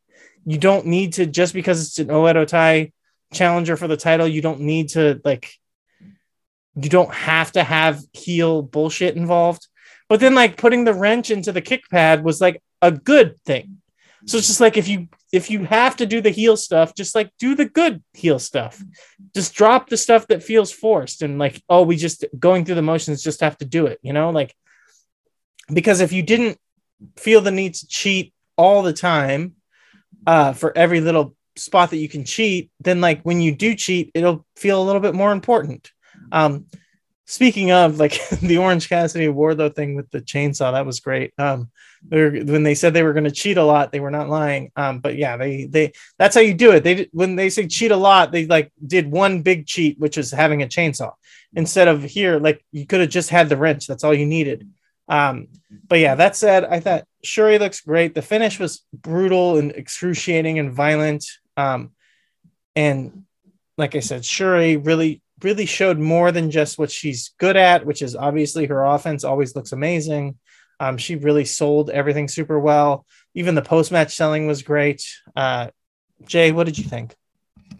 Um, before I talk about the match, I finally pulled it up. July 30th, Kairi versus Kairi and Anai versus Saya and Lady C. Like I said, July 31st. It's just like we talked. Natsupoi, like we talked about before, it's Kairi and Natsupoi tagging against Mayu and Saida. So that's going to be a really good match. Um, so those are your two match, two tag matches on the five star Grand Prix. But back to this match, I was coming in. I I agree um, that you know with the with going into the Oedo Tai like shenanigans and stuff. Um, uh, it was funny because um, James Boyd, he's on uh, One Nation Radio. He hit me up um, because he started noticing stuff like because they Tai's always had shenanigans, but in outside interference, especially with Natsuko Tora. But she's she's not she's not um you know she was there at ringside, but she's she's still out with her knee injury. Um, but he but he uh he hit me up one day and he was asking he was telling me asking me um I started watching um like some of these undercard OEA type matches and tag matches. I'm like, eh, I haven't, haven't gotten to it yet. Um, and he told me about one at KBS Hall and, and another match that happened um, on that same weekend. And I noticed this that during their tag matches, they don't do they don't pull the shenanigans like they do in these in these matches. They wrestle pretty much clean. Um, with especially with they have Starlight Kid. If they have the combination of Starlight Kid, Ruaka, Momo, and Rena, just those four, they mostly wrestle clean. Especially they have a, a, a semi mini faction in a way called Young o, Young OED with with uh, Starlight Kid, Ruaka, and Rena. Those three as a trio, they mostly wrestle clean, and um, I've, I've usually found that interesting because um, like coming into this match, like I said before, I thought that Momo was going to win just because of the Oedo Tai um, interference and the the use of the wrench. I thought that she would go over and win the red belt, but that wasn't the case. Um, but yeah, they have they have to cut it out. But I'm interested if once Natsuko Tora comes back, it's going to be a split between, I think, those four that I mentioned and Saki Kashima, uh, Fukigen Death, and and Natsuko Tora. I just don't know what's when it's going to happen, but I think there's going to be another split there because mostly that that group wrestles cleanly when they want to. It's just that um, I don't know if it's a mandate for booking or whatever, but um, but on the house shows, they're pretty much clean. They they're pretty much a clean, just a Yeah. just like just like good heels. They're good. Not saying they're good, but like they're just like regular heels. They're just not like doing like overly like heel. Who I'm pulling your leg while you while you run the ropes and all that stuff. Um, where they they were doing that thing here. So On Um, that topic, Oedo Tai is really the only like heel group in Stardom, right? Yeah, I mean DDM for for a while were healed, but now they're like tweeners. Yeah, Yeah, they- kind of. DDM feels a little heelish here and there. Oh, sorry, Quentin, go ahead. might be, be like obviously like the best comp best comp will be like comparing them to like New Japan units and like how Yeah. you know like Suzuki-gun were heels, but then they can be kind of tweeners, and same thing with Lij and they were heels and they're mostly tweeners, and then like the real only constant heels are Bullet Club, but then Bullet Club had moments where they were leaning face-ish, so like it's like the uh, like I think they're more like New Japan than Dragon Gate in terms of like that kind of thing and like the malleability there. But they also care more about the units than New Japan, obviously. Well, it's also similar because in New Japan, like there'll only ever be like one pure heel group at a time, you know. Yeah. And then and then yeah, everyone else will be Same, whatever. same, But same, yeah, same thing with same thing with Dragon Gate. Everyone that does the kind of true. like unit Yeah. unit stuff. There's always like the heel unit that the promotion revolves around on some level, and it doesn't revolve around Oedo Tai, but like conflicts usually have Oedo Tai somewhere in the middle of them. Um, and so it's, it's, it's the same thing. It's just like the classic wrestling handbook at this point when it comes to when it comes to unit warfare or a, a promotion based off unit warfare. Yeah, and it does feel like Donna Del Mondo probably should trans and become the heel group, the heel faction, as you're talking about there, uh, Jay, where it's like uh, Oedo has like a subgroup that doesn't even really work heel. Um, and it's probably time with this angle and the feud that is coming out of this show. it does seem like uh, it's time to maybe however time, like you said, go a little bit more clean. Maybe there's some fraction there, and then have Donna Del Mondo be the heel group because that seems like a focus feud. But I interrupted you before you even got into the match, so uh, continue on, Jay.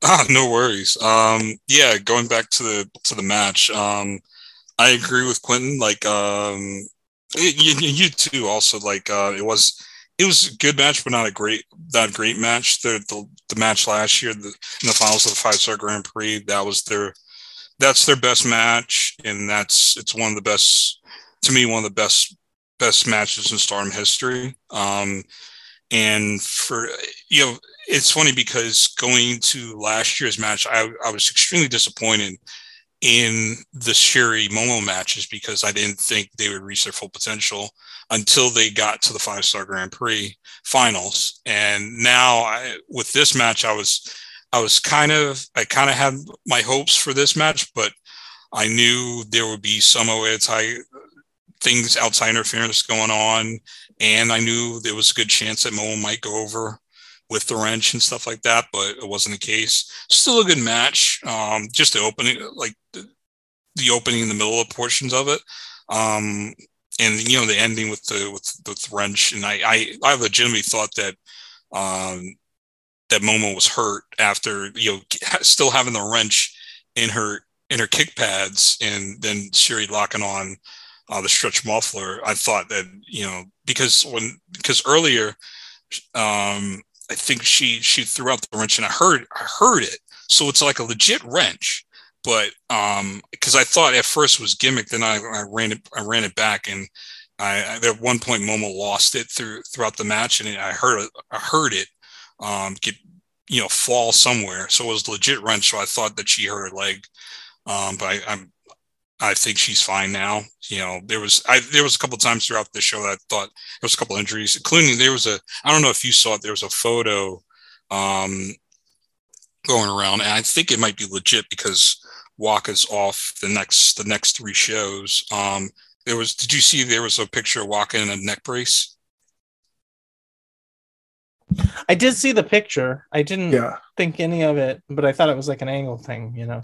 Yeah, I thought so too, but she's really about confirmed she's really off the show because Hanan it was that Shit. that that that nasty regal plex she had on uh on Waka. So I thought there was a couple of times that a couple of a couple of these wrestlers they got they got legit hurt coming coming out of this and you know it's they have they have pretty much a tough schedule going because they have the next two, you know, I think the Stardom and Showcase show. I don't know if it's going to be a pay per view or not because it's kind of like kind of like with New Blood. New Blood was stream, streamed for free on YouTube. Um, maybe the Stardom Showcase show will be on pay per view. I don't know, but you have that, and then the actual pay per view the next night, and then the next week you have the opening of the Five Star Grand Prix. So there, and especially, and then you have uh, house shows in between. So um, just I kind of wanted everybody to get out, you know, injury free going into the five star. Um, because everybody's a little bit banged up, but that's wrestling. But um, yeah, yeah. Um, kind of, I don't want to say it was a big disappointment this this match, but um, it didn't live up to the expectations I had. Um, but you know, um, with Syuri, I, I I'd probably have to give her, you know, everybody's talking about mid-season MVPs or Wrestler of the Year. Probably I'd give it to her in terms of women's wrestling. I know a lot of people are really high on Saya, but I think uh, Syuri's really held down. Like every match I've seen her is really, it's been really, really good. Um, in terms of the Mirai match, Mayu, um, even the, um, did you guys see the, the, the match with, with Veny on the, the Hana Kimura show? Yeah. Yeah. Uh, So- yes, yes, yeah. Yeah, I thought it was. I, I liked it. So with that, like she's, I think she's been great, and that's the thing. Syuri hasn't been like throughout the promotion. She's not my favorite wrestler, but I think she's done a really good job um, throughout the year. I just don't. I just don't know if she's gonna. Um, and we'll talk about this now. Like after the match, uh, Tam Nakano came out and challenged her. Um, I don't know because it's in the next pay per view. It's going to be in Tam's hometown. So, um, earlier in the year in Fukuoka, um, Fukuoka Double Crazy, Hazuki, and uh, Koguma, they won the tag titles. Usually, um, usually with even you know it's Stardom, but in wrestling in general, it's the trope of either you know you have the the hometown hero in a title match, either to set up as the big loser or a big win coming into hometown. And earlier this year, Hazuki and Koguma did it, uh, being Starlight Kid and Momo. I don't know what they're going to do with with Tam and Syuri since that Tam's now in the position because Nagoya used to be uh, the home, like the the show that you always push, um, Jungle Kyona um, in Stardom. Uh, years past, she and everybody knows she obviously lost every time in a big match. Um, but a lot of times they, you know, Rossy ran um, a big title match with Jungle, either in a tag title match or, um, you know, the, the the match everybody talks about with her and Momo uh, a couple of years ago. That was in Nagoya. Um, so because it's her hometown, and especially with with Jungle, she would sell a lot of tickets because she would hold um, fan club events at her family. Her family owns a bar, and they would hold fan club events there every time they would go in Nagoya. So, um, you know, at that level, you know, before the Bushiroad purchase, they they were still independent. So a lot of the wrestlers had to sell tickets themselves. So Jungle Jungle would do that and always attract the big crowd. So right now you have Tam versus Syuri. I don't know if you pull the trigger and have Tam be the red belt champion. She, you know, she's 34 now.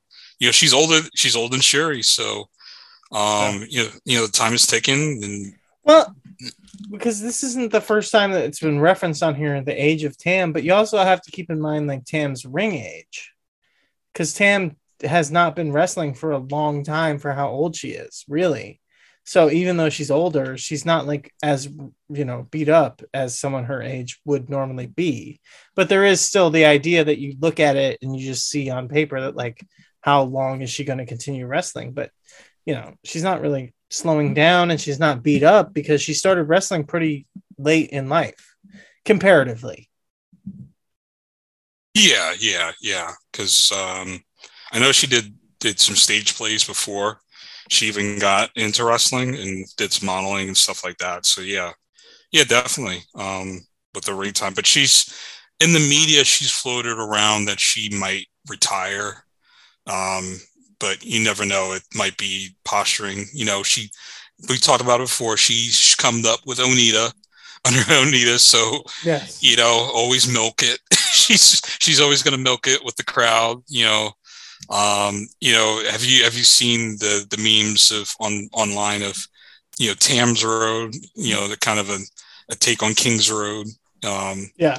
you know, she's always has a backstory, everything, and it's it's Oh yeah. to every match, and mean, to me, it's great. Um, No, you know, yeah, it's just it's just it's a joke.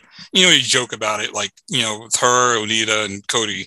You know, the, those so those three are so similar, just with everything so emotional, and it's it's it's. Um, I know it could get taxing on some people, and and my and, it, and I'll be honest, it hasn't landed with me on certain certain matches. Um, the Mina Shirakawa match the immediately sticks to my mind.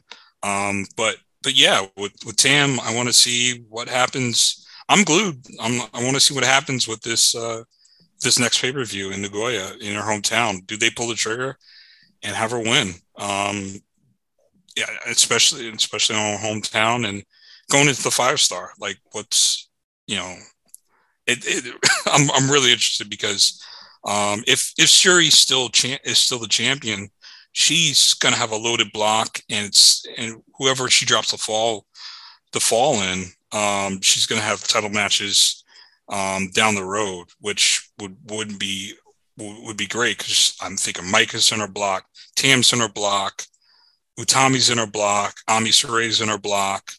Uh, I think Himeka's in her block. I don't I don't remember. Thekla's in her block. Like a lot of people, yeah, I think Unagi's in the, in the same block as her. It's a loaded block, but um, just with the title matches alone, um, I really want to see Azumi. Azumi's in her block, and I think Azumi's facing Um, Syuri, the second night of the five star Grand Prix, and Azumi's beaten her twice the past two years in the five star. Um, so yeah, just uh, going into it, like I said before, maybe it's good that I don't know as a fan. Usually, I you know watching Rossy Ogawa booking um, for so many years, I usually pick up on. I'm usually good on picking up what's what's going on and what how what what his his vision of going going down the road. This one, I have no clue. I have no clue what's going to happen for the rest of the year. There's like so many things that would make sense to do. Like, and it's like almost like one of those situations where we talked about like New Japan some years where, well, if you did Ibushi or Nakamura or Naito or Okada or whoever, like, or, or Shibata, like all these different answers would have been cool and awesome and would have made sense. Like, now we're now we're getting to the point, like you said, like that you can pick up his booking, but at the same time, it's like, huh, like there's a bunch of different things that could happen. Yeah, yeah. Like you could have, like when we talking about Julia and like, like what Tim was saying, like with the translation, like, like saying like everything was fake. Like the story, the, the natural story with her, like the, the great story with her is that everything around her is completely fallen apart. Syuri left the Syuri left her her group, her unit. Um, you have Natsupoi turning her back on her. You have um, this this all in the fall. I remember like her having to like like, losing a few of the Tam and having, to shave her hair. So like, Yeah. like there's every there's like everything's for, for like the last year and some change now. Yeah, and and not even adding the prominent stuff with Suzu Suzuki, which that match, like the final night of the five star Grand Prix, it's Suzu versus Julia, and if and that could be if Julia doesn't win, Suzu could play spoiler for her. Like uh, there's so much, so many things, but if Julia wins the five star, um, it's kind of a good redemption arc for her. But then you have Utami, who's completely been downcycled.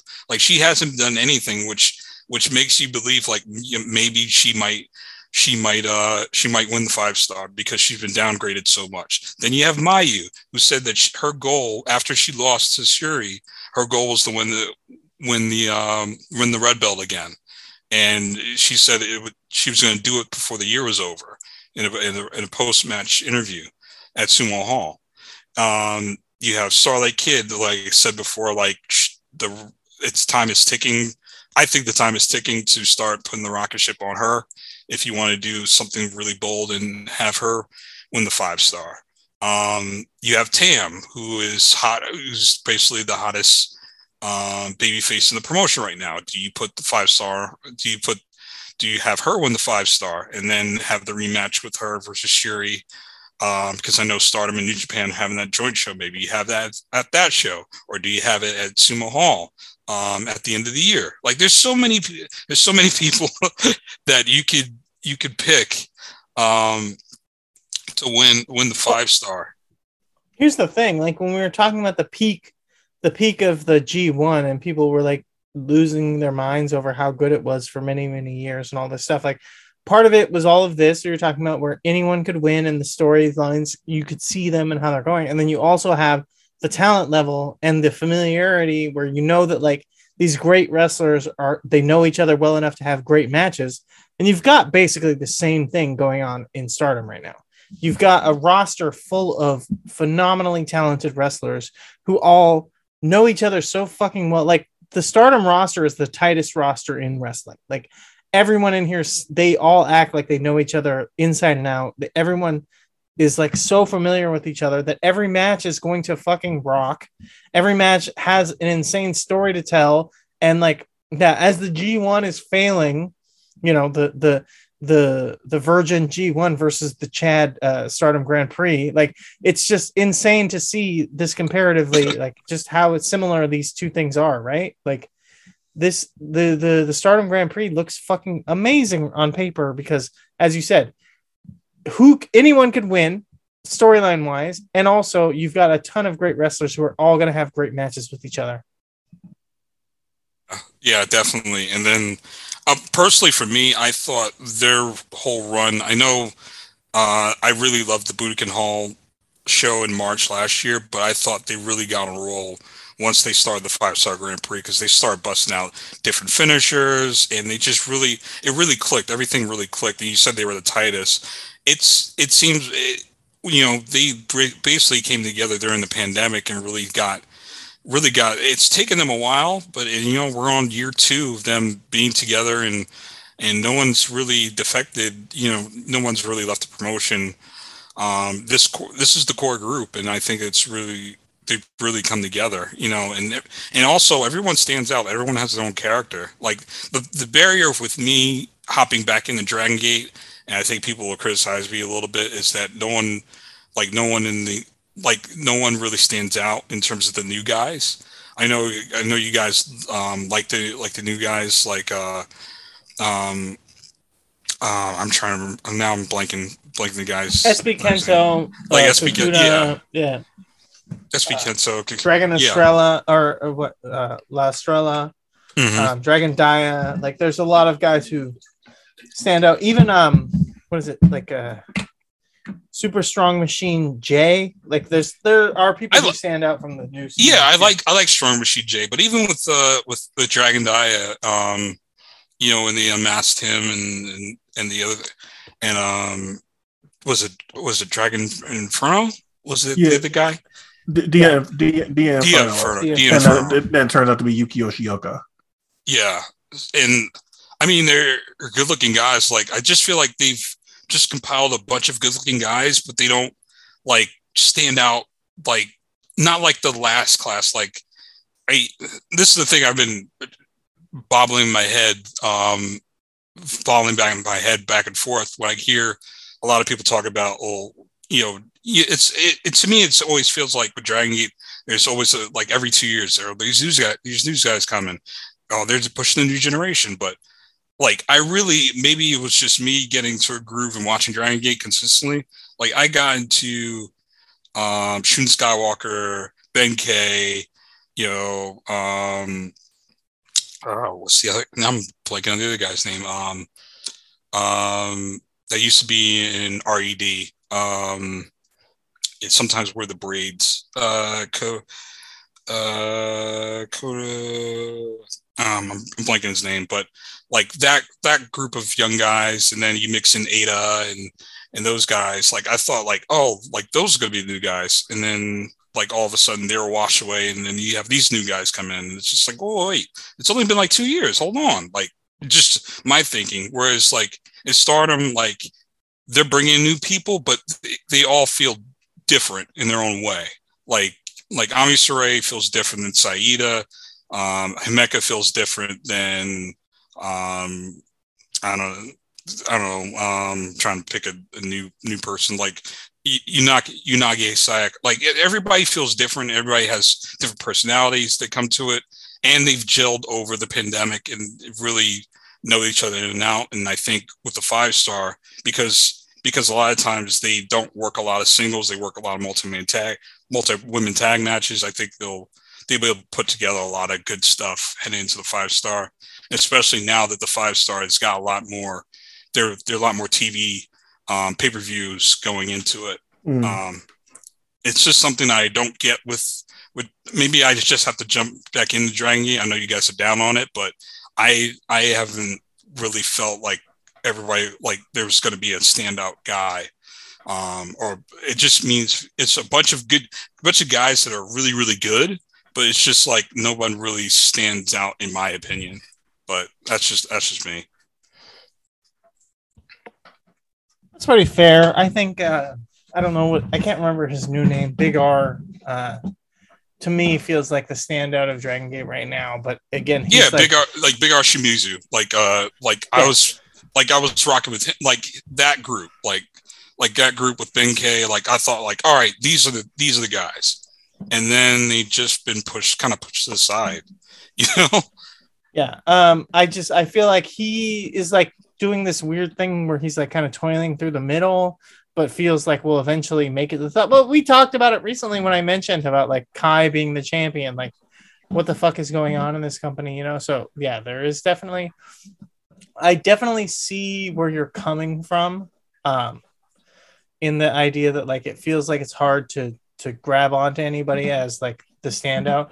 I think Shun is supposed to kind of be the standout, maybe, but like, you know, it is what it is with everything that's going on there. So I get, I, I understand what you're saying, and Stardom is a lot easier to to kind of see, especially because Stardom feels like it's an ensemble cast of characters, um, and like basically, there's a lot of people who can be who can be like the top end stars. Um, but uh, it does feel like we've probably gone longer than we should have at this point. Quentin, what do you think? Oh yeah, it is almost nearly three hours. It's been- Unfortunately, at this point. Jeez. I'm sorry. no, I'm Uh, sorry. I've especially talked. No, I'm sorry. I talked guys too are- much. You guys are good. Uh, it is perfect. It's perfect- it is perfectly fine. Kaito Ishida. That's what. That's what. That's the other guy. Kaito Ishida. Yeah. I for, no, I was thinking it was Oh, yes, Kaito, yes, but then I forgot. But I forgot that Kaito did the braid, did the braids for for for a bit. I completely forgot Yeah. about that. Yeah. But we are, we're, we're I think I think I think we're. I think we're good on uh, uh on this, unless we want to get into the nuance of uh prominence's place in stardom. But uh, Okay. I think I, I think I think we're really I think we're good. JML, thank you for joining us as always. Uh, you want to get your you want to get your plugs out the way. I know that the current that the uh, the Wrestling Observer tracker, uh, obviously, uh, isn't super active right now. Will be like you know, it probably you know in, in the in the coming months with uh with that stuff. But anything you want to plug? Yeah, yeah, yeah. If you want to go to uh, twitter.com slash WNHOF tracker, it stands for the Wrestling Observer Hall of Fame tracker. Yeah, we've the, the the account's been dormant for a little bit, but because you know, you know, the award season, you know, Hall of Fame season's over, but um, we're gonna pick it up, you know, during this during the summer. I got some got some thoughts. Um, got some thoughts that I got to talk to Detlef about, but uh, basically I'm thinking of you know starting to ease in you know putting out some polls saying like i'm thinking of some polls like who's who do you think should uh has the best chance of uh getting getting votes you know out of these tag teams because you know the tag teams are coming um on the ballot. I know uh holy demon army is probably going to be the gonna be the biggest one but also um there's some other there's some other uh tag teams are they're they're couldn't be coming on the ballot. Um, but also just some some some probably think of some polls, but also some research of like uh, certain certain people on the Hall of Fame ballot that are coming in, and um, yeah, so hopefully you'll see that in the coming weeks. Prom- I won't promise anything, but you know I've been super super busy, so that's that's why. that is something I'm looking forward to. I still want to write like some of my own stuff for the guys that are on the ballot uh coming up. Maybe do like now that the Holy Demon Army is going to be on the ballot together, you know, try to make my Taue case, but at the same time, Holy Demon Army, I can't imagine the Holy Demon Army doesn't get in. Uh, yeah, yeah. when when all this stuff when all this stuff happens. But you can follow me on Twitter at QT underscore Moody. You can follow Tim at Bone Dog's Wife. You can follow the podcast network at WDKWPN. And if you're feeling as so kind, you could donate to the cof- to the coffee link in the in the We Don't Know Wrestling uh, podcast network bio. That is it for us. Thank you all for listening and hope you're next time. If the car drive dusty on the surface and the windows didn't come with a curtain, tell me would it matter to you? Really matter to you if this love? My phone ain't chirping, I'm never serving bill flip, but I never serve it. They checking, I'm probably clerking with this last, I'm not for certain. They pay out, I make a way, I go back to school. If that's cool, I go major in real estate, buy a bigger play for you and I. Living with my parents ain't that glamorous, but it'll get us by. You a super trooper, kind of queen that I can't do without. Bring the things I promise, can't be show like Nostradamus. What if we never buy it all? Just be honest, if I'm on it nine to five, I just working, I just working, and I never could afford you a Birkin. Tell me, would it matter to you? Would it really matter to you? If the car drive dusty on the surface and the windows didn't come with a curtain, Tell me, would it matter to you? Would it really matter to you? Cause it faces, Out of the and private plane and border, off in the bad. Tags, your, your, turk, turk, out of the drive, going on live, just a on them bro, chicken, that can get their head and it ain't near. They ain't best friend with Chanel, projectivity's never fail. What, what, what the cut is this?